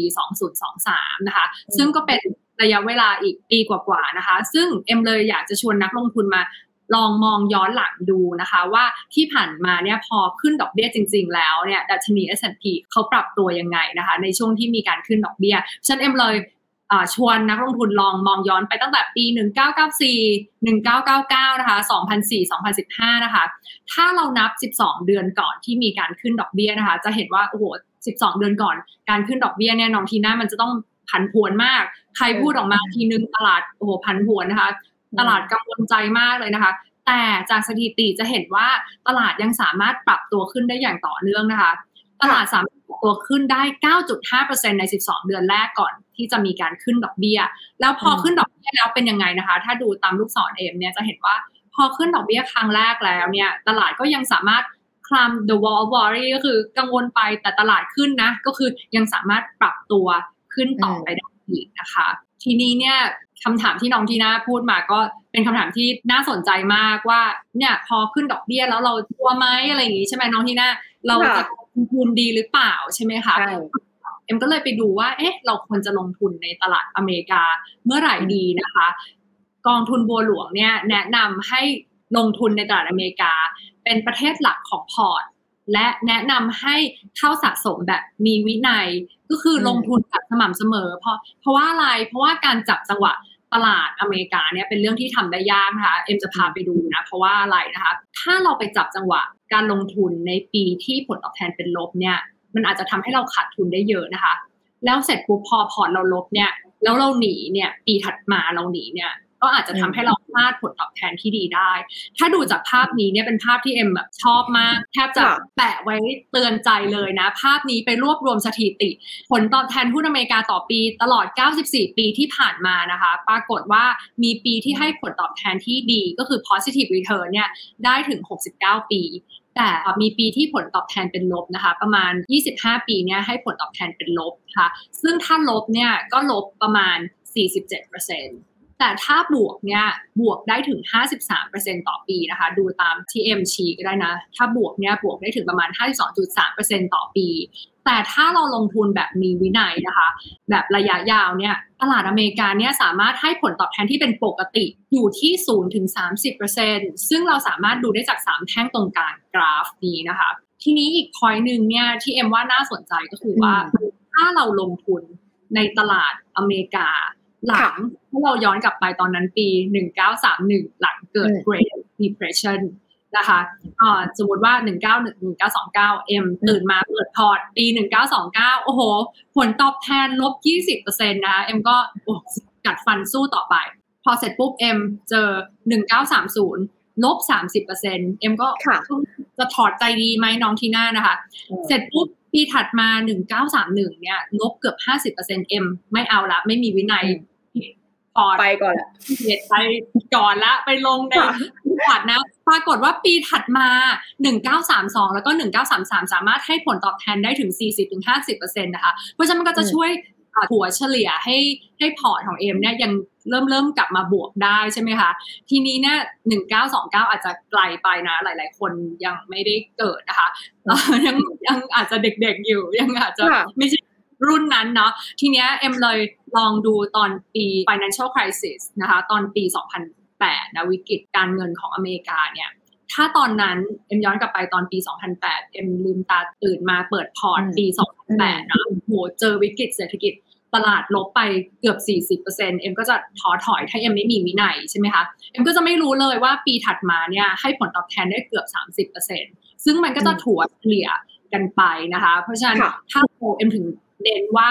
ต้องมีวินัยแล้วก็ตลาดสหรัฐเนี่ยจะให้ผลตอบแทนที่เป็นปกติได้นะ โดยถัวเฉลี่ยเนี่ยอยู่ตรงกลางกราฟเนี่ยนะคะอยู่ที่0ถึง30%เลยนะคะ เพราะฉะนั้นเอ็มเลยจะเน้นว่าตลาดหุ้นอเมริกาเนี่ยมันเดินหน้าเสมอนะ เพราะว่าขนาดเศรษฐกิจมันใหญ่ขึ้นเรื่อยๆ ตลาดเงินก็มีมูลค่าที่ที่ใหญ่ขึ้นเรื่อยๆ เป็นธรรมดานะคะ แต่ว่าตลาดเงินเนี่ยตลาดหุ้นเนี่ยมันอาจจะเดินหน้าไป5ก้าวถอยมา ครึ่งก้าวเดินหน้าไปสามก้าวอีกถอยมาสองก้าวแต่มันเดินหน้าเสมอนะคะ เพราะฉะนั้นก็เลยเน้นการลงทุนแบบมีวินัยค่ะ อ่าก็คือ DCA นะคะ Dollar Cost Average ทยอยสะสมไปเรื่อยๆนะคะ ก็เป็นวิธีที่กองทุนบัวหลวงเนี่ยแนะนำเพราะอย่างที่บอกไปว่าการจับจังหวะในตลาดอเมริกาเป็นเรื่องที่ค่อนข้างยากนะคะ แต่ทั้งนี้ทั้งนั้น เพราะฉะนั้นนี่คือสูตรแรกสูตรแรกที่เอามาฝากกันสำหรับใครอยากจะลงทุนในหุ้นอเมริการะยะยาวนะคะ ก็คือ DCA ไปเลยนะคะ ทีนี้อีกเรื่องหนึ่งว่าแล้วจะ DCA ในอะไรล่ะนะคะ ประเด็นก็คือว่าเราจะต้องหา หุ้นอนาคตของอเมริกาด้วยนะคะ สูตรการหาหุ้นอนาคตเข้าพอร์ตการลงทุนของเราระยะยาวๆ หลังจากนี้ถ้าเราบอกว่าอ่าเราเชื่อแหละว่าอเมริกายังเติบโตแล้วก็ยังเป็นส่วนสำคัญของโลกนะคะ แต่เราจะไปลงทุนในไหนดี จริง ๆ เมื่อสักครู่มีคำถามมาด้วยนะคะว่าเมื่อสักครู่พี่เอ็มบอกไว้ตอนแรกเนาะว่า fund flow ในประเด็น fund flow ที่เราจับสัญญาณกันนะก็คือเงินเนี่ยมันไหลออกจาก hyper growth นะคะ ก็คือพวกหุ้น tech ที่มันโตแรงๆ ในช่วงเวลาที่ผ่านมาเนี่ย แล้วก็ไหลไป rotate ไป sector อื่นๆนะคะ แต่ NASDAQ อะหุ้น tech ใน NASDAQ อะที่มันอาจจะไม่ใช่ hyper growth ทั้งหลายอะเงินยังมีเงินไหลเข้าอยู่นะคะ แล้วมันไหลเข้าตัวไหนแล้วมันไหลเข้ายังไง เราจะไปถอดรหัสตรงนั้นมาเพื่อที่จะแปลความว่าเฮ้ยหุ้นพวกนี้มันคือหุ้นอนาคตเพราะมันเป็นหุ้นเทคแล้วมันจะยืนระยะได้ในระยะยาวได้หรือเปล่า ตรงนี้พี่เอ็มมีมีคำแนะนำยังไงบ้างคะ ผลประกอบการของกำไรของบริษัทเทคใหญ่ ๆ ที่ไตรมาสที่ผ่านมานะน้องทีน่าบางคนก็เห็นว่าเออเทคมันเป็นบริษัทมันใหญ่แล้วก็อาจจะแบบลืมไปหรือว่าก็ไม่ได้ตามหรือว่ามันเป็น household name ก็ลืมลืมไป แต่ว่ากลายเป็นว่าบริษัทเทคใหญ่ ๆ เนี่ยกำไรเติบโตออกมายังดีนะคะ จริง ๆเลยเอ็มคิดว่าโควิดเนี่ยเกิดขึ้นมาเนี่ยมันทำลายเศรษฐกิจไปเยอะมากเลยนะคะ แต่ว่าโควิดเนี่ยก็ กลับกลายเป็นสิ่งที่เอื้ออำนวยให้บริษัทเทคใหญ่ ๆ เนี่ยให้คนทุกเจเนอเรชันเนี่ยต้องบังคับเข้าสู่โลกออนไลน์ ก็กลายเป็น blessing in disguise ก็คือว่าโชคโดยบังเอิญของบริษัทเทคขึ้นมานะคะ ก็ถึงแม้ว่าโควิดเนี่ยจะมีผลร้ายแรงแต่ว่า Facebook ก็ยังเป็นตัวอย่างของบริษัทเทคใหญ่ของอเมริกาที่ยังสามารถ เติบโตได้ดี แล้วก็ยังสร้างโอกาสการลงทุนได้นะคะ ทีนี้เนี่ยเอ็มเลยขออนุญาตเล่าถึง Facebook Recap สั้นๆ ให้น้องที่น่ากับนักลงทุนฟังเนาะคือมันเป็นสิ่งที่ทุกคนรู้จักอยู่แล้ว แต่ว่าเรามาดู business model กันนะคะ Facebook เนี่ยมีทั้ง Facebook Instagram แล้วก็มี Messenger แล้วก็มี WhatsApp นะคะ ซึ่งตอนนี้เนี่ยถ้าดูจากสไลด์นะคะ ก็จะเห็นว่า Facebook เนี่ยมีผู้ใช้งานทั้งหมด 2,100 ล้านคนทั่วโลกนะคะ บวกกับ IG อีก 1,300 ล้านคนนะคะ ซึ่งโครงสร้างของรายได้ Facebook เนี่ยง่ายมากเลยเวลาไปดูไปอ่านก็คือว่าร้อยแทบจะ 99.99%เนี่ยมาจากการขายโฆษณาผ่านโซเชียลมีเดียแบบแทบทั้งหมดนะคะ ซึ่งรายได้ของโฆษณาเนี่ยจะมากหรือจะน้อยก็คือขึ้นอยู่กับว่าผู้ใช้งานในแต่ละเดือนก็คือ monthly active active users นะคะ ก็คือถ้าผู้ใช้เข้า Facebook เยอะต่อเดือนเยอะเนี่ยจำนวนการคลิกก็เยอะนะคะ แล้วก็โอกาสที่จะ คลิกแล้วเข้าไปสู่พวกเว็บไซต์อีคอมเมิร์ซเพื่อที่จะซื้อของก็เยอะขึ้นนะคะ ทีนี้เนี่ยไตรมาสล่าสุดของ Facebook เนี่ยประกาศออกมาเนี่ยผู้ใช้งานต่อเดือนนะน้องที่น่าเห็นว่าเยอะแล้วนะคะ 2.8 พันล้านคนเนี่ยถือว่าเยอะแล้วยังเติบโตได้ดีนะคะ แล้วก็ตอนนี้เนี่ยผู้ใช้งานทั่วโลกเนี่ยก็คือ ถ้าเทียบระหว่างไตรมาสเนี่ยก็คือยังเพิ่มขึ้นอยู่ เทียบปีที่แล้วก็ยังเพิ่มขึ้นอยู่นะคะ แล้วที่เติบโตสูงๆเนี่ย ก็คือมาจากเอเชีย อันนี้ก็คือเป็นบริษัทอเมริกาที่โตไปกับเอเชียเลยนะคะ สามารถสร้างการเติบโตไปพร้อมๆกับเอเชียที่เติบโตนะคะ แล้วก็รายได้งานของ Facebook นะ ยังโต 56%เมื่อเทียบกับปีที่แล้วนะคะ ทีนี้เนี่ย Facebook เนี่ยเขาเก่งในเรื่องแอด ถ้าเทียบระหว่าง Facebook กับ Twitter กับ Reddit กับ Pinterest กับ IG Facebook เนี่ยจะประสบความสำเร็จมากที่สุดในการที่จะทำให้คนคลิกจากคลิกลิงก์ใน Facebook เข้าไปซื้อของต่อ เช่น เราเอ็มอาจจะเห็นโพสต์ใน Lazada เป็นอาจจะเป็นเสื้อผ้าหรือว่าเป็นอาหารเนี่ย Facebook เนี่ยเขาเก่งในการที่ทำให้คนเนี่ยคลิกจากลิงก์เนี้ยแล้วก็ไปซื้อของต่อในเว็บอีคอมเมิร์ซเห็นด้วยเลย โดนประจำเลยถ่ายถ่ายไปทีไรไม่นานต้องเสียตังค์ทุกที ใช่ เพราะฉะนั้นเอ็มก็เลยมองว่า Facebook เนี่ยถึงแม้มันจะเป็นชื่อที่เป็น household name ก็คือเราได้ยินมาเยอะแล้วนะคะ ก็ยังสามารถเติบโตได้นะคะ เพราะว่าอุตสาหกรรมสื่อออนไลน์เนี่ยคือยังไงมันก็เติบโตขึ้น แล้วก็เรื่องเทรนที่ว่าบริษัททุกบริษัทเนี่ยตอนนี้ต้องใช้ strategy ด้านดิจิทัลมากขึ้นทุกบริษัทต้องเข้ามาอยู่ในออนไลน์ ในดิจิทัลออนไลน์ในโลกออนไลน์มากขึ้นเพราะฉะนั้น Facebook ก็ยังได้ประโยชน์จากเทรนนี้นะคะ แล้วก็ตัวโควิดเนี่ยก็ยังเป็นตัวเร่ง ให้ทุกบริษัทเข้ามาเพราะฉะนั้น Facebook ก็ไปได้อีกไกลนะคะ ทีนี้สิ่งที่น่าสนใจใน e a r n i n g call ครั้งล่าสุด น้องที่น่าเอ็มอ่านแล้วก็รู้สึกตื่นเต้นนะว่า Facebook เขาจะโตไปยังไง เพราะว่าเราเห็นว่าเขาใหญ่มากๆแล้ว เขาเป็นหนึ่งใน FAANG ที่สามใช่ไหมคะ อะไรคือ S curve ใหม่ของ Facebook นะ Facebook เนี่ยเขาบอกว่า vision ของมาร์คซักเกอร์เบิร์กก็คือเรื่องเรื่อง Metaverse ก็คือโลกเสมือนจริงนะคะ มาร์กเนี่ยพูดถึงโลกเสมือนจริงใน e a r n i n g calls หลาย ๆ ครั้งเลยเขาบอกว่าจะเป็นอนาคตของโลกอินเทอร์เน็ตนะคะ ซึ่งเปลี่ยนที่เราแค่มองอย่างเงี้ยเอ็มมองตอนนี้เอ็มมองจอนะกลายเป็นอินเทอร์เน็ตที่เราได้เข้าไปอยู่ในสภาพแวดล้อมนั้นนะคะ Facebook เนี่ยคือเขาประกาศเลยว่าเขาจะลงทุนสร้างพวกโลกเสมือนเนี่ยห้าปีต่อ นี้ไปนะคะ แล้วก็โลกเสมือนเนี่ยจะกลายเป็น new generation ก็คือเป็นอินเทอร์เน็ตยุคใหม่ ไม่ใช่แบบนี้แล้วไม่ใช่ Internet of Things แต่แต่จะกลายเป็นโลกเมตาเวิร์สนะคะอันนี้นี่คือคุณมาร์คเขาแถลงข่าวจริง ๆ ในโลกเมตาเวิร์สของเขานะคะ เนี่ยจากภาพที่ขึ้นอยู่ตรงเนี้ยคือเอาแบบชวนทุกคนเข้ามาให้สัมผัสได้เลย เหมือนมานั่งประชุมกัน แล้วก็มีสีหน้ามีแบบ feeling แบบนี้ได้เลยเนาะใช่ อันนี้เลยที่อยากจะเอามาให้นักลงทุน ดูนะคะว่า Facebook แอปพลิเคชันนี้ก็คือแอปพลิเคชันชื่อ Workrooms นะที่ทำให้เราเนี่ยสามารถเข้าไปอยู่ในห้องประชุมจริง ๆ ได้มีหัวหน้านั่งอยู่หัวโต๊ะด้วยนะ แล้วก็สมมติว่าเอ็มพูดพูดอยู่แล้วเอ้ยมีทีมงานเรียกทีมงานเข้ามาก็ได้นะคะเพื่อนร่วมงานนั่งอยู่มันก็สนุกอะน้องทีหน้ามันมี interaction ที่แบบสามารถออกอ่า body language แบบออกเนี่ยออกท่าทางออกมือไม้จริง ๆ นะ มันก็เหมือน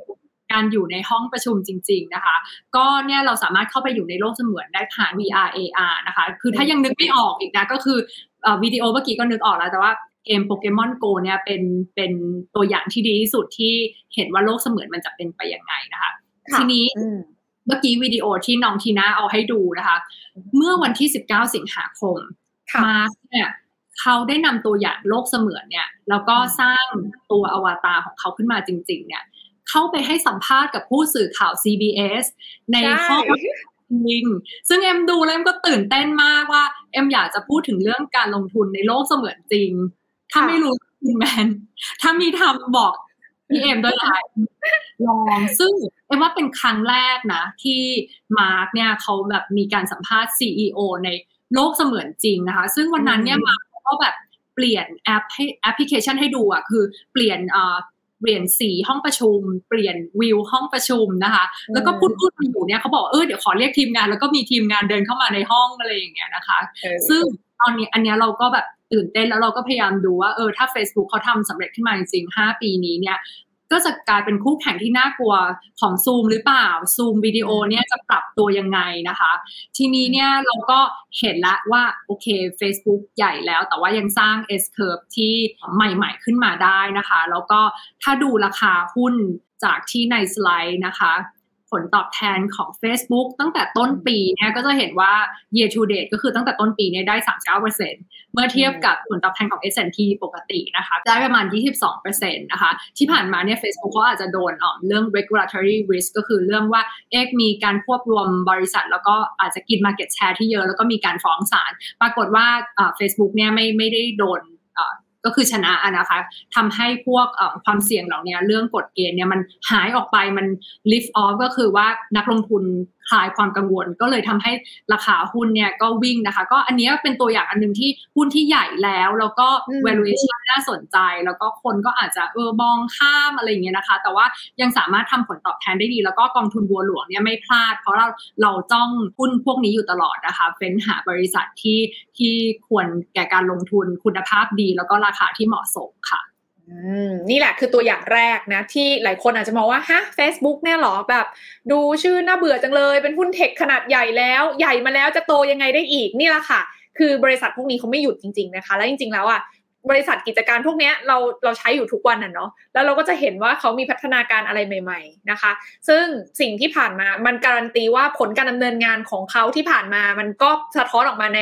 ใน e a r n i n g call ที่เขาอธิบายพวกเราฟังอะเนาะว่าตัวเลขผู้ใช้งานก็ยังเติบโตรายได้ ส่วนค่าโฆษณาก็ยังเติบโตได้ แล้วเขาก็ยังมี initiate อะไรใหม่ๆ อย่างตัวของ Metaverse เนี่ยก็เข้ามาอยู่ในเป็น engine growth ตัวใหม่เป็น S curve ใหม่ของทาง Facebook นะคะ ซึ่งอันนี้ก็ ต้องลองดูแล้วแหละว่ามันกลายเป็นอนาคตได้จริงขนาดไหน ซึ่งมันเป็นสิ่งที่นักลงทุนต้องต้องต้องตามดูกันต่อไป แต่ว่าในเชิงของกองทุนบัวหลวงเองหยิบยกมายกตัวอย่างให้ฟังว่าเนี่ยคือหุ้น tech ที่ยังไม่แพงแล้วก็มีอนาคตในลักษณะที่จะเติบโตได้อย่างยั่งยืน มีอีกไหมคะ ที่มันเป็นลักษณะแบบนี้ถ้าพี่เอ็มบอกว่าคนที่เราเราจะได้สบายใจด้วยเนาะสำหรับคนที่อยากจะหาหุ้นอนาคตเข้าพอร์ตลงทุนระยะยาวของหุ้นอเมริกาเนี่ยมันมันต้องไปมองหาแบบไหนอีกมีตัวอย่างอะไรที่เราพอจะเข้าถึงได้อีกบ้างคะพี่เอ็มมีอีกตัวหนึ่งนะคะ ที่ค่อนข้างใกล้ตัวเรามากเลย ก็คือเอ็มเอาราคาให้ดูก่อนเลยนะคะ ทุกคนเห็นราคา เห็นแพทเทิร์นก็อาจจะเดาออกว่ามันคือ Microsoft นะคะที่ Microsoft เนี่ยเอ็มพูดถึงราคาก่อนละกันว่าต้นปีที่ผ่านมาเนี่ย S&P เนี่ยให้ผลตอบแทนน้ำมันเนี่ย20 นะคะ แล้วก็ Microsoft เนี่ยให้ผลตอบแทนได้ 35เปอร์เซ็นต์ใหญ่แล้วแต่ว่ายังชนะตลาดอยู่นะคะ ทีนี้เนี่ยในเรื่องของโลกเสมือนเนี่ยมันไม่ใช่แค่ Facebook ที่ออกมาพูดถึง คนเดียวนะคะ Microsoft ใน e a r n i n g call ก็มีการพูดถึงเหมือนกันนะคะ ทีนี้ก่อนที่จะไป Metaverse หรือว่าโลกเสมือนเนี่ย ขอ recap เรื่องผลประกอบการของ Microsoft นิดนึง เพราะว่าตื่นเต้นนะคะ พออ่านแล้วก็เออก็ชอบอะ่ะ เพราะว่ามันเป็นหุ้นที่เป็นเป็นหุ้นที่กองทุนเราเนี่ย master fund ของเรากองแม่หลาย ๆ กองมีนะคะ แล้วก็เป็นบริษัทที่ไม่ว่าผ่านไปกี่ปีกี่ปีอะก็ยังสามารถสร้าง การเติบโต แล้วก็เราก็อยากเป็นเจ้าของไปนานๆนะคะที่ผลประกอบการของ Microsoft ในไตรมาสล่าสุดที่ผ่านมาเนี่ยรายได้เนี่ยก็ยังโตดีจากปีที่แล้ว โตดีเพิ่มขึ้น 17%จากปีที่แล้วนะคะ แล้วก็รายได้ของ Microsoft เนี่ยแบ่งเป็น 3 ส่วนง่ายๆเลย ส่วนแรกก็คือ Office 365 นั่นเองที่เขาเรียกว่า productivity and business process นะคะ อันนี้ก็คือที่เราใช้กันคือ Office 365 ใช่ไหมคะ อันที่ 2 ก็คือ intelligent cloud ก็คือธุรกิจ cloud ซึ่ง เติบโตได้ดีมากๆนะคะ โตได้มากกว่าที่นักวิเคราะห์ประเมินไว้ซะอีกนะคะ ปีนี้เนี่ยเติบโตได้เกือบ 50%นะคะ แล้วก็อันที่ 3 ก็คือ personal computing ก็คือพวก Surface Xbox นะคะ หรือว่าแม้กระทั่ง Bing Search Engine Microsoft ก็ยังเติบโตได้ดีนะคะ รายได้ก็ยังเติบโตได้ดี ก็คือเรียกได้ว่าอ่านงบ Microsoft แล้วมีความสุขอะคือเหมือนกับว่ามันไม่ใช่อ่าบิ๊กเทคเป็นบริษัทเทคใหญ่ ๆ ก็ยังเป็นบริษัทเทคที่ใหญ่แล้วก็ยังเติบโตอยู่นะคะ ทีนี้เนี่ยล่าสุดเนี่ยข่าวออกมาว่า Microsoft เนี่ยประกาศขึ้นราคาแล้วใช่ไหมคะน้องทีน่าใช่ที่เราใช้อยู่ทุกวันเนี่ยแหละค่ะ ขึ้นราคา Microsoft Office 365 นะคะ ซึ่งตอนนี้ผู้ใช้ 300 ล้านคนทั่วโลกนะคะ ซึ่งเขาบอกว่าเขาจะขอขึ้นเดือนละ 2 เหรียญต่อคน ซึ่งถ้าเดือนละ2เหรียญเนี่ยแปลว่าทั้งปีเนี่ยต้องจ่ายให้ Microsoft เพิ่มขึ้น 7,200 ล้านเหรียญนะคะ เป็นรายได้ที่อยู่ดี Microsoft เพิ่มขึ้นได้ต่อปีเลย ก็เป็นบริษัทเทคที่เราเห็นได้ชัดว่ามีความสามารถในการขึ้นราคา ก็ stickiness ค่อนข้างสูงมากลูกค้าใช้แล้วหนึบไม่เลิกเลยนะคะ ใช้แล้วใช้ไม่เลรู้ยจะเปลี่ยนไปใช้อะไรแทนเลย ใช่แล้วก็เนี่ยที่เราเคยคุยกันใน Clubhouse ว่า tech ค่ะใหญ่จะเป็นต่อไหมตอนนั้นเราคุยกันเรื่องว่าเงินเฟ้อมาแล้ว tech ใหญ่จะเป็นยังไงเนี่ยอันนี้คือตัวอย่างจริงเลยที่ทำให้เห็นว่าเขามีความสามารถในการขึ้นราคาก็คือ command price หมายความว่าสามารถขึ้นราคาได้ไม่ว่าจะเศรษฐกิจจะเป็นยังไงนะคะ ก็ขึ้นราคาได้แล้วก็สร้างรายได้ให้กับบริษัทนะคะ จริง ๆ แล้วดูดูจาก Microsoft ไม่แปลกใจว่าทำไมหุ้นเขาถึงเอ่อ perform ได้ดีขนาดนี้นะคะเพราะว่าราคาที่เขาขึ้นได้เนี่ย มันเข้าสู่ top line ใช่ไหมคะบรรทัดรายได้เขาเติบโตขึ้น แล้วแทบจะไหลลงกำไรเลย เพราะว่าต้นทุนในเรื่องของลักษณะ software company พวกนี้มันไม่ได้มีอะไรที่จะต้องเพิ่มขึ้นอย่างมีนัยยะสำคัญเลยนะคะ แต่มันคือ power ของคนขายของจริงๆ ว่าแบบก็คนเปลี่ยนไปอย่างอื่นไม่ได้อย่างที่พี่เอ็มบอกเพราะฉะนั้นอันนี้มันเป็นท่าหนึ่งเนาะของการหาหุ้นอนาคตที่ที่ยังสามารถสร้าง stickiness จากลูกค้าได้ แล้วก็ทำให้เราในฝั่งที่เป็นผู้ลงทุนเนี่ยยังสามารถ เกาะกระแสกับการเติบโตอย่างยั่งยืนของเขาได้ คือต้องโตแต่ว่าต้องยั่งยืนด้วยนี่คือท่าหนึ่งที่เป็นพิสูจน์ว่าเขาโตได้แบบที่เอ่อยั่งยืนได้จริงใช่ไหมคะสำหรับ Microsoft ใช่เลยค่ะ ทีนี้อืมจะโตต่อยังไงใช่ไหมคะน้องทีน่า Microsoft เนี่ยก็เป็นอีกบริษัทหนึ่งที่ออกมาพูดถึงเรื่องโลกเสมือนจริงนะคะเออซึ่งในคำของ Microsoft ที่เขาใช้เนี่ยเขาใช้คำว่า Digital Twin ก็คือโลกจริงแล้วก็โลกเสมือนนะคะ ทีเนี้ย Digital Twin เนี่ยถ้าดูในสไลด์ก็จะเห็นว่าเขาทำยังไงนะ สิ่งที่เขาทำก็คือว่าเขา copy ของจริงมาไว้ในโลกเสมือน เพื่อที่จะเอาไปจำลอง เอาไปทดสอบเรียนรู้ระบบนะคะ เช่นอะไรนะคะ เช่นถ้าสมมติว่าเอ็มอยากจะตั้งโปรแกรมให้โดรนเนี่ยสามารถบินได้แบบอิสระเลยนะคะเอ่อให้โดรนบินไปโดยที่เอ็มไม่ต้องมาบังคับ ให้โดรนบินไปในเอ่อพื้นที่ที่กว้างใหญ่ เช่นไปดูว่าตรงเนี้ยมีไฟป่าเกิดขึ้นหรือเปล่าอะไรอย่างนี้นะคะ ก็สามารถแจ้งเตือนกลับมาได้ทันทีสิ่ง ที่ทำก็คืออะไร สิ่งที่ทำก็คือไปก๊อปปี้พื้นที่ป่าในโลกจริงอืมเอามาไว้ในโลกเสมือนนะคะค่ะเช่นเจอต้นไม้ให้หลบแบบนี้ ถ้าเจอฟ้าฝนให้หลบแบบนี้ ให้ถ้าเจอพื้นที่สูงให้บินสูงหน่อย ถ้าเจอพื้นที่ต่ำให้บินต่ำหน่อย พอฝึก โดรนให้บินในป่าเสมือนได้แล้ว ก็เอาโดรนมาบินในป่าจริงนะคะ โดยที่ไม่ต้องมีมนุษย์มาบังคับแล้วนะสามารถบินไปในพื้นที่ไกลๆได้ เพื่อที่จะ alert เวลาที่แบบอาจจะมีไฟป่านะคะ อาจจะมีอะไรที่ผิดปกติขึ้นมา อันนี้แหละก็คือทิศทางของ Microsoft ในการที่จะเขาจะสร้าง S curve ใหม่ๆขึ้นมานะคะก็ต้องบอกว่ามันก็คล้ายๆกับทาง Facebook เนาะเพราะฉะนั้นเนี่ย สองเจ้าใหญ่ของโลกอะ่ะ เห็นเทรนด์นี้มาแล้วอะ่ะ มันไม่แปลกใจว่ายังไงยังไงอะ่ะ คือ Facebook มันอาจจะในในมุมมองของ user อย่างพวกเราใช่ไหมคะพี่เอ็มอาจจะมองว่ามันคือแบบความบันเทิง การซื้อของการช้อปปิ้งเรื่องของ socialize อะไรต่างๆ ใน Facebook จะเก่งด้านนั้น ซึ่งถ้าด้านนั้นเนี่ยมันนำเราเข้าไปสู่ Metaverse แล้วเนี่ยก็ก็ครึ่งหนึ่งของเราก็เข้าไปอยู่ในนั้นละส่วน Microsoft คือด้านของ productivity การทำงาน ก็ยังดึงเราเข้าไปอยู่ในโลก Metaverse อีก เพราะฉะนั้นแล้วมันก็เลยไม่แปลกใจว่าทำไมคำว่า Metaverse นั้นถึงกลายเป็นธีมหุ้นแห่งอนาคตที่ มันก็ต้องจับตาดูกันต่อนะคะว่า แล้วสองค่ายยักษ์ใหญ่เนี่ยจะใช้เอามา convert เป็นเรื่องของการเติบโตระยะยาวได้ยังไงใช่ไหมพี่เอฟใช่เลยค่ะ แต่ว่าอืมคือเรื่องโลก Metaverse เนี่ยเอ็มก็อยากจะ point out นิดนึงว่ามันเป็นเทคโนโลยีที่ค่อนข้าง early นะคะ มันก็มีความเสี่ยงที่ว่ามันอาจจะไม่ได้มาเร็วอย่างที่เราคิด แต่ว่าวันเนี้ยเอ็มเอาเรื่องเอ่อ Metaverse หรือว่าโลกเสมือนมาเป็น case study คือเป็นตัวอย่าง ให้ศึกษาว่าเทคสหรัฐเนี่ย เขามีความสามารถในการคิดคนเทคโนโลยีใหม่ ๆ แล้วก็มีค่ะความสามารถในการปรับตัวใหญ่แล้วใหญ่ได้อีกนะคะสหรัฐเนี่ยเป็นเจ้าของ เทคโนโลยี คือคิดคนนวัตกรรมได้ตลอดเวลา แล้วก็เป็นบริษัทที่ไม่ว่าผ่านไปกี่ปีกี่ปีอะเราก็อยากจะมีบริษัทเหล่านี้อยู่ในพอร์ต แล้วก็อยากจะเป็นเจ้าของไปหลาย ๆ ปี ทีนี้กองทุนบัวหลวงเนี่ยก็ติดตามเรื่องบริษัทtech ใหญ่ ๆ แล้วก็เรื่องโลกเสมือนเนี่ยอย่างต่อเนื่องนะคะ ซึ่งถ้าเป็นไปอย่างที่มาร์คซักเกอร์เบิร์กเขาพูดไว้จริงว่าเขาจะลงทุน 5 ปีนี้นะแล้วเรามาดูกันนะคะ ก็มันน่าจะเห็นผลใน 5 ปีปีนี้แล้วก็จะเปิดโอกาสการลงทุนใหม่ ๆ ให้เราได้อีกเยอะเลยค่ะ อืมโอเค เพราะฉะนั้นนี่คือสูตรที่สองที่เอามาฝากกันสำหรับใครอยากจะลงทุนหาหุ้นอนาคตในอเมริการะยะยาวนะคะ ก็คือมองหาหุ้น Big Tech เนาะที่ confirm มาแล้วว่ามี stickiness มีการเติบโตในอดีตที่ผ่านมาที่ดีนะคะ แล้วก็ยังคงเติบโตได้ต่อเนื่องถึงแม้ว่า เจอภาวะวิกฤตอะไรมาก็ตามนะคะ และที่สำคัญเนี่ยราคายังไม่แพง valuation ยังไม่แพงและ ยังมี S curve ตัวใหม่รออยู่ในอนาคต อันนี้เป็นตัวอย่างที่ยกมาฮะลองให้ศึกษากันก็คือ Facebook กับ Microsoft ให้เราเห็นภาพมากขึ้นนั่นเองนะคะ แต่ทีนี้ค่ะ แน่นอนว่าในบรรยากาศที่ตลาดหุ้นอเมริกาค่ะพี่เอ็มมันยังก็คือทุกคนก็คงเห็นเนาะว่ามันยังไปต่อได้เนี่ยมันก็เลยยังมีเม็ดเงินไหลเข้า ตลาดยังทำจุดสูงสุดใหม่อย่างต่อเนื่องแบบนี้นะคะ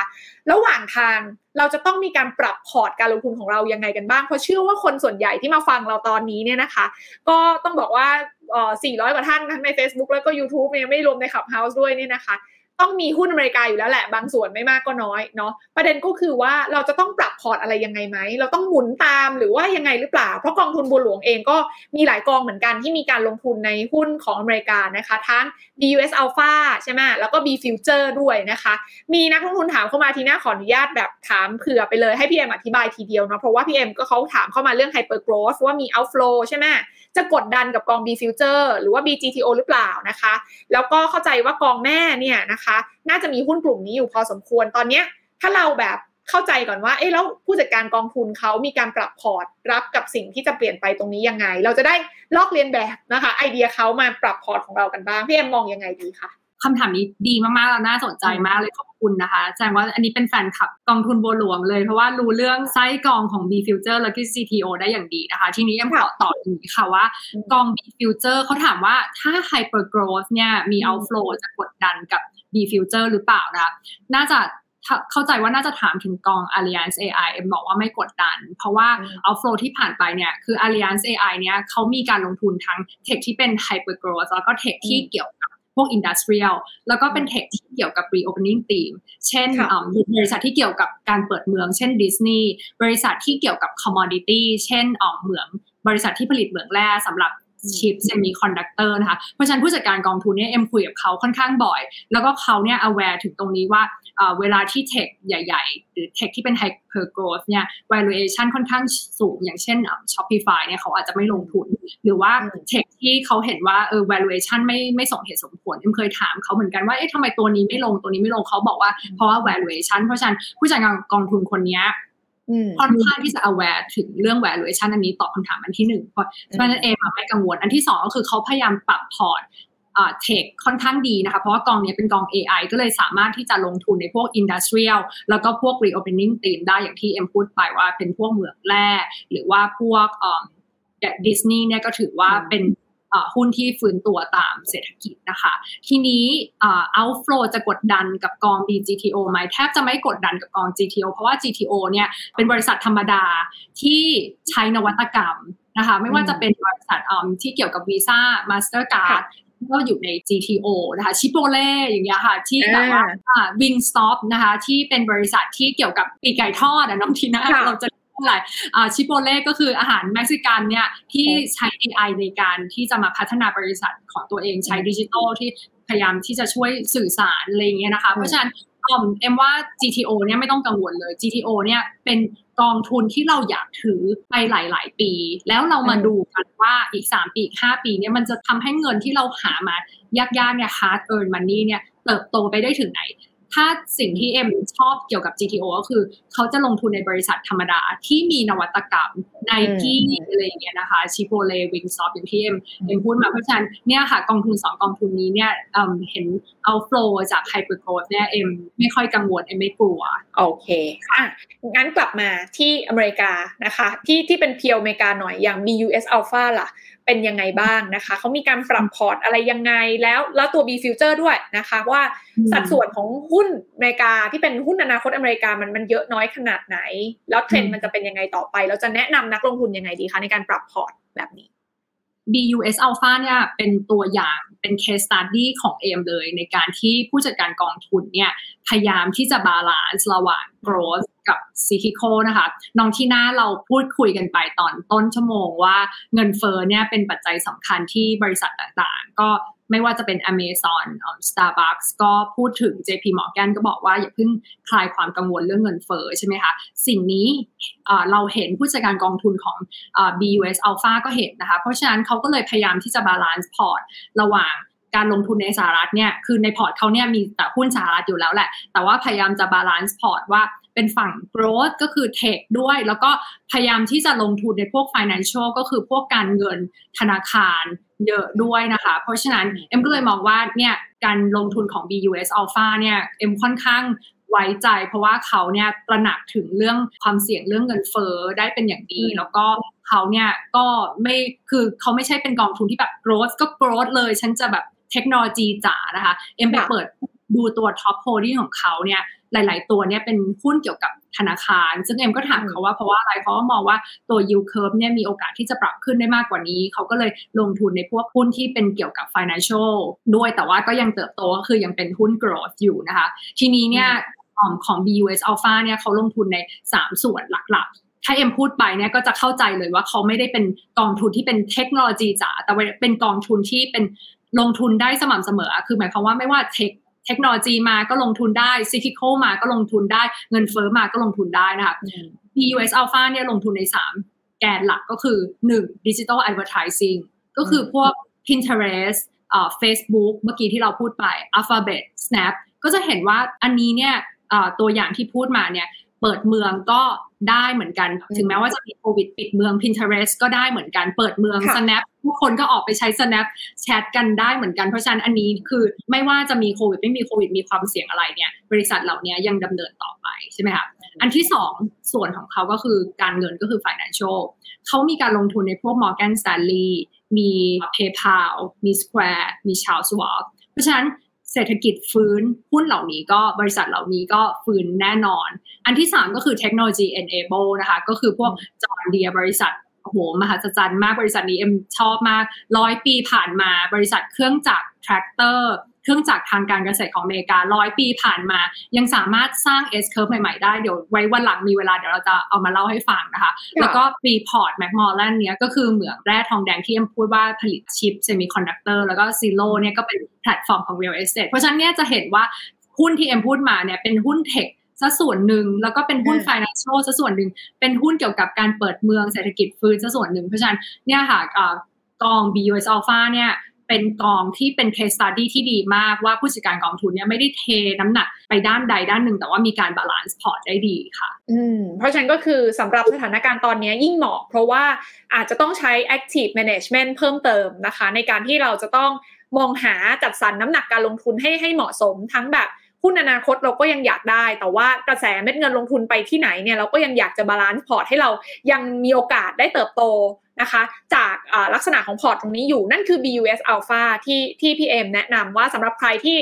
ยังเชื่อในอเมริกาอยู่ก็ก็ตัวนี้ได้เลย เพราะว่าส่วนใหญ่ก็จะเป็นพอร์ตการลงทุนในหุ้นอเมริกาเป็นหลัก แล้วก็มี feed fund manager ให้ fund manager มืออาชีพเลือกให้ แล้วก็กองทุนบัวหลวงมีเลือกหุ้นตรงเองด้วยใช่ไหมคะใช่ค่ะ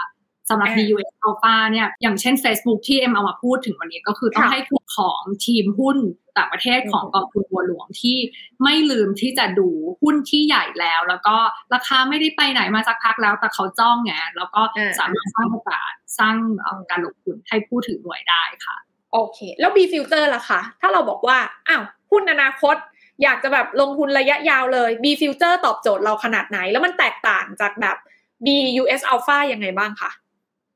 หุ้นเมื่อกี้ที่เอ็มพูดมาเนี่ยก็เป็นการลงทุนใน B Future เช่นเดียวกันนะคะ B Future เนี่ยน่าจะมีแฟนคลับเยอะเนาะเป็นกองทุนที่ลงทุนในบริษัทแห่งอนาคตนะคะ คือไม่ว่าจะเป็นอนาคตแห่งเทคโนโลยีก็คือ AI ใช่ไหมคะน้องทีนาอ่าอนาคตของธนาคารฟินเทคอนาคตของประเทศที่กำลังพัฒนาการเติบโตของผู้บริโภคในประเทศ emerging market นะคะ ก็คือตัว China consumer เพราะฉะนั้น B Future เนี่ย สามารถลงทุนได้ในหลายกอง แล้วก็มีส่วนที่ลงตรงด้วยก็คือเนี่ยใช้อาศัยความเชี่ยวชาญชำนาญของทีมหุ้นของกองทุนบัวหลวงนะคะทีนี้ case study ของ B Future เนี่ยเป็นยังไงคือเอ็มมองว่าความเสี่ยงของหุ้นอเมริกาเนี่ยไม่มีใครปฏิเสธได้ว่า คือถึงแม้ว่ากำไรเนี่ยมันกำลังปรับตัวขึ้นตามดัชนี คือกำไรเนี่ยตามทันนะคะ แต่ความเสี่ยงก็คือว่า เงินของทั้งโลกในตอนนี้มันไหลไปรวมในหุ้นอเมริกา มันไหลไปกระจุกอยู่ที่อเมริกานะตอนนี้ก็เลยทำให้ดัชนีไม่ว่าจะเป็น S&P กับ NASDAQ เนี่ยมันกำลังเทรดอยู่ในโซน valuation ที่ค่อนข้างแพงเมื่อเทียบกับประเทศอื่นๆ ซึ่งระยะสั้นเนี่ยเอ็มยังมองว่ากำไรยังตามทันอเมริกาเนี่ยยัง outperform อยู่แต่ในระยะกลางเนี่ยมันก็มีโอกาสที่ ประเทศที่ valuation อยู่ในโซนล่างๆ เช่นจีนนะ เราจะเห็นว่า volume จีนเริ่มมาแล้วนะคะ กับเอเชียเนี่ยซึ่งพื้นฐานยังดีอยู่เนี่ยในระยะปานกลางนะคะอาจจะให้ผลตอบแทนที่ดีได้ เพราะฉะนั้นกอง B Future มันก็เลยตอบโจทย์ในแง่ที่ว่าเรามีการลงทุนทั้งใน Alliance AI ที่เมื่อกี้มีคำถามขึ้นมานะคะ ซึ่งส่วนใหญ่เนี่ยลงทุนอยู่ในอเมริกา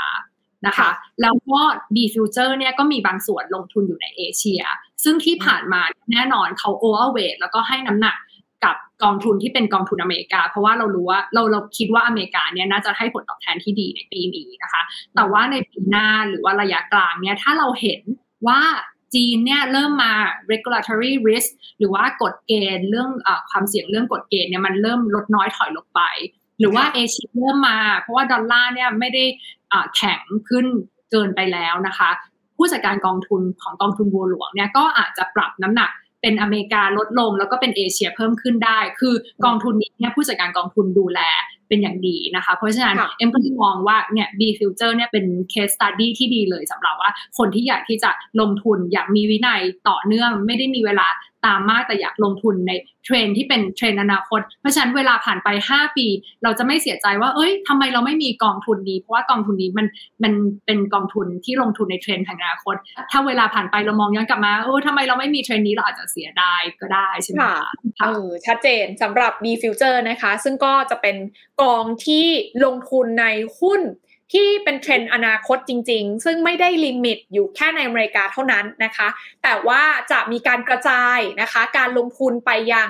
หุ้นอนาคตในภูมิภาคอื่น ๆ ที่น่าสนใจด้วย แต่ว่าจุดเด่นอยู่ตรงนี้ที่พี่เอ็มบอกไว้เมื่อกี้น่าสนใจมากก็คือ ตัวเราเองอะ่ะเราอาจจะไม่ได้มีเวลาไปดูไงว่า ตอนนี้เทรนด์เรื่องของหุ้นอนาคตมันอยู่ตรงไหนกระแสเงินสดที่ไหนกำลังจะเข้าภูมิภาคไหนดีนะครับฉะนั้นกองเนี้ยจะมีผู้จัดการกองทุนเนี่ยคอย มอนิเตอร์แล้วก็จัดสรรน้ำหนักการลงทุนให้นะคะ ก็สำหรับ B Future ใครอยากจะดูรายละเอียดข้อมูลเพิ่มเติม หรือว่าลองไปดูซิว่าเอ๊ะ list หุ้นที่เขาปรับพอร์ตมาเป็นยังไงบ้างอย่างที่พี่เอ็มได้เกริ่นไปให้ฟังละลองสแกน QR code ตรงนี้เข้าไปดูข้อมูลเพิ่มเติมกันได้นะคะ หรือว่าถ้าใครสนใจรายละเอียดเพิ่มเติมยังไงลองไปสอบถามกันได้ที่กองทุนบัวหลวงนะคะ B Future กองทุนเปิดบัวหลวง หุ้นฟิวเจอร์สนั่นเองนะคะ ก็เป็นการลงทุนในเทรนด์อนาคตที่บอกไป พี่เอ็มคะทีนี้มีคำถามเข้ามาอันนี้น่าสนใจ บอกว่าฟังพี่เอ็มตั้งแต่ตอนแรกเลยนะคะ น่ารักมากบอกว่าพี่เอ็มบอกว่าบัวหลวงเนี่ยเน้นจัดกอง US เนี่ยเป็นกองหลักเลยนะคะคำว่าเจาะกองหลักที่ต้องอยู่ใน core พอร์ตของเราเนี่ยควรจะมีน้ำหนักมากขนาดไหนสำหรับคนที่รับความเสี่ยงได้สูงและถ้าจะจัดพอร์ตที่มีกองหุ้นอื่น ๆ ด้วยเนี่ยที่จะเอามาถือคู่กันเนี่ย พี่เอ็มจะแนะนำในการจัดสรรน้ำหนักการลงทุนยังไงดีคะ อืม อันนี้เป็นคำถามที่ดีมาก จริง ๆ เอ็มตามเพจของของนักลงทุนท่านนี้อยู่ด้วยนะคะ ขอบคุณมากที่ที่ถามเข้ามานะ ก็คือว่า คำถามแรกก็คือว่ากองทุนบัวหลวงเนี่ยเน้น US เป็นกองหลัก เพราะฉะนั้นเปอร์เซนเทจแค่ไหนสำหรับคนที่เสี่ยงมากนะคะ ถ้าเราคิดง่ายๆ ก็คือเราไปดูตัว MSCI World เลย ซึ่ง MSCI World เนี่ยตอนนี้มี US อยู่ประมาณ 50-55%ซึ่งถ้าเสี่ยงมากเนี่ยก็สามารถเพิ่มน้ำหนักจาก 50-55%ขึ้นมาได้เลยนะคะทีนี้เนี่ยการลงทุนใน US เนี่ยมันมี element ต่างๆ เช่น อยากจะ concentrate เทคไหม อยากจะ concentrate growth หรือเปล่า อยากจะ concentrate thematic เช่นพลังงานสะอาดหรือเปล่าก็เป็นไปได้นะคะซึ่งเอ็มมองว่าจริงๆเนี่ยใน US ใน 6 สมุด MT เป็น 60%เลยเนี่ยมันสามารถเป็นเทคได้เพราะว่าใน S&P เนี่ยน้ำหนักของเทคเนี่ยก็เป็นประมาณ 28%ไปแล้วใช่ไหมคะ เพราะฉะนั้นเมื่อกี้บอกว่า 60%เนี่ยเอ็มมองว่า 30%ถ้ารับความเสี่ยงได้สูงนะคะ เป็นเทคไปได้เลยนะคะ ก็คือ B Innotech นั่นเอง ซึ่งเป็นกองทุนที่ลงทุนในเทคใหญ่ นะคะเสร็จปุ๊บเหลืออีก 30%ลงทุนในอะไรดีนะคะ เอ็มก็มองว่าเนี่ยถ้าเวลาเราผ่านไปอีก 5 ปีเนี่ยอะไรที่เราเอ็มจะมานั่งเสียใจว่าเออเอ็มไม่มีเทรนด์เหล่านี้อยู่ในพอร์ตเลยนะคะ เอ็มมองว่าหนึ่งคือเรื่องพลังงานสะอาด นั่นก็คือกองทุน b ี10ของเรานั่นเองนะคะกองทุนบัวหลวงยั่งยืนนะคะ ก็เป็น b ี10อีกสิ่งหนึ่งที่เอ็มมองว่าถ้ามองย้อนกลับไปเนี่ยอะไรที่เอ็มจะเสียใจว่าไม่ได้มีอยู่ในพอร์ตอะน้องทีน่า นอกจากพลังงานสะอาดก็คือน่าจะเป็นเทรนด์เรื่อง AI แล้วก็นวัตกรรมนะคะ ซึ่งกองทุนบัวหลวงก็โดดอีก เพราะว่านวัตกรรมเนี่ยก็คือ BGTO ส่วน AI ก็คือกอง B Future นั่นเองนะคะเพราะฉะนั้นเนี่ยเอ็มว่าก็น่าจะตอบได้เนาะว่าสรุปก็คือว่าเอ็มยังคิดว่า 30%ใน US เนี่ยก็อาจจะเป็น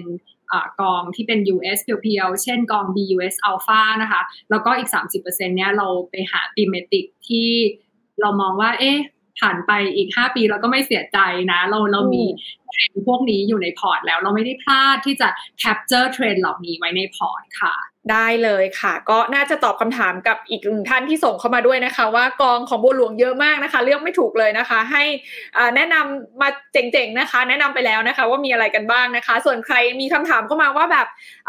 ซื้อขายยังไงได้บ้างนะคะ ก็สามารถสแกน QR code เมื่อสักครู่นี้เดี๋ยวให้ทีมงานขึ้นให้อีกทีหนึ่งก็ได้เข้าไปดูนะคะ หรือว่าผ่าน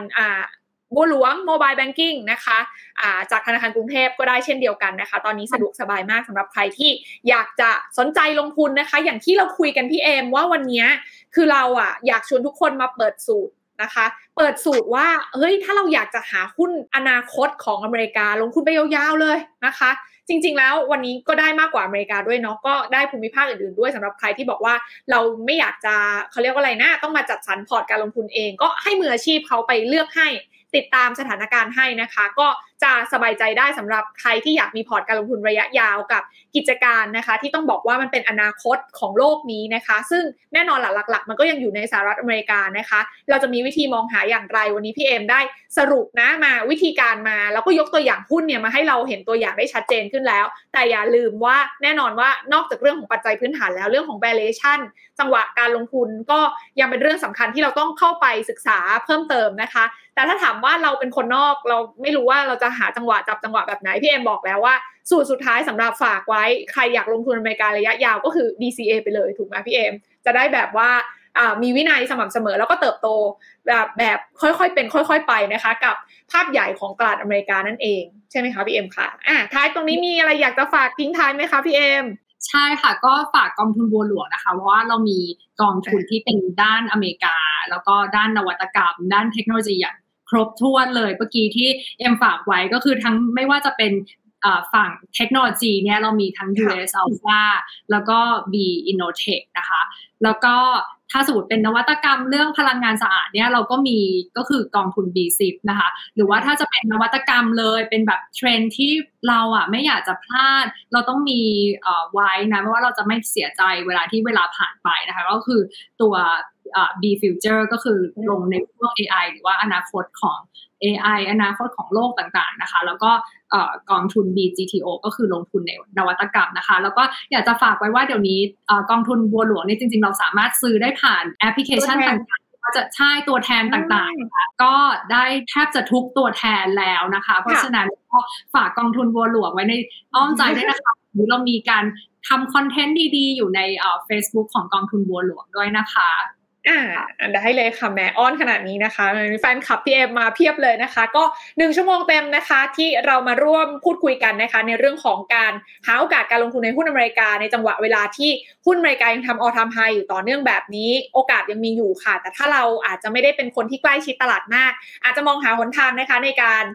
ฝากเงินลงทุนนะคะ ให้ผู้จัดการกองทุนมืออาชีพเขาช่วยแนะนำนะคะ ช่วยบริหารจัดการก็ลองสอบถามไปที่กองทุนบัวหลวงได้นั่นเอง วันนี้หมดเวลาลงแล้วขอบคุณพี่เอ็มมากๆเลยเดี๋ยวครั้งหน้าเรามาคุยกันใหม่ว่า มีเรื่องอะไรน่าสนใจนี้ขอบคุณพี่เอ็มมากค่ะ แล้วก็ลาทุกท่านไปก่อนนะ วันนี้เลยนะคะ ติดตามลงทุนแมนจะเล่าให้ฟังได้ทาง YouTube นะคะ ทาง Facebook แล้วก็ทาง Clubhouse ของลงทุนแมนทุกช่องทางฝากติดตามกันด้วยวันนี้ทีน่าลาไปก่อนสวัสดีค่ะ กดติดตามลงทุนแมนพอดแคสต์ได้ทุกช่องทาง ทั้ง Spotify, SoundCloud, Apple Podcast, Podbean และ b l o กดิ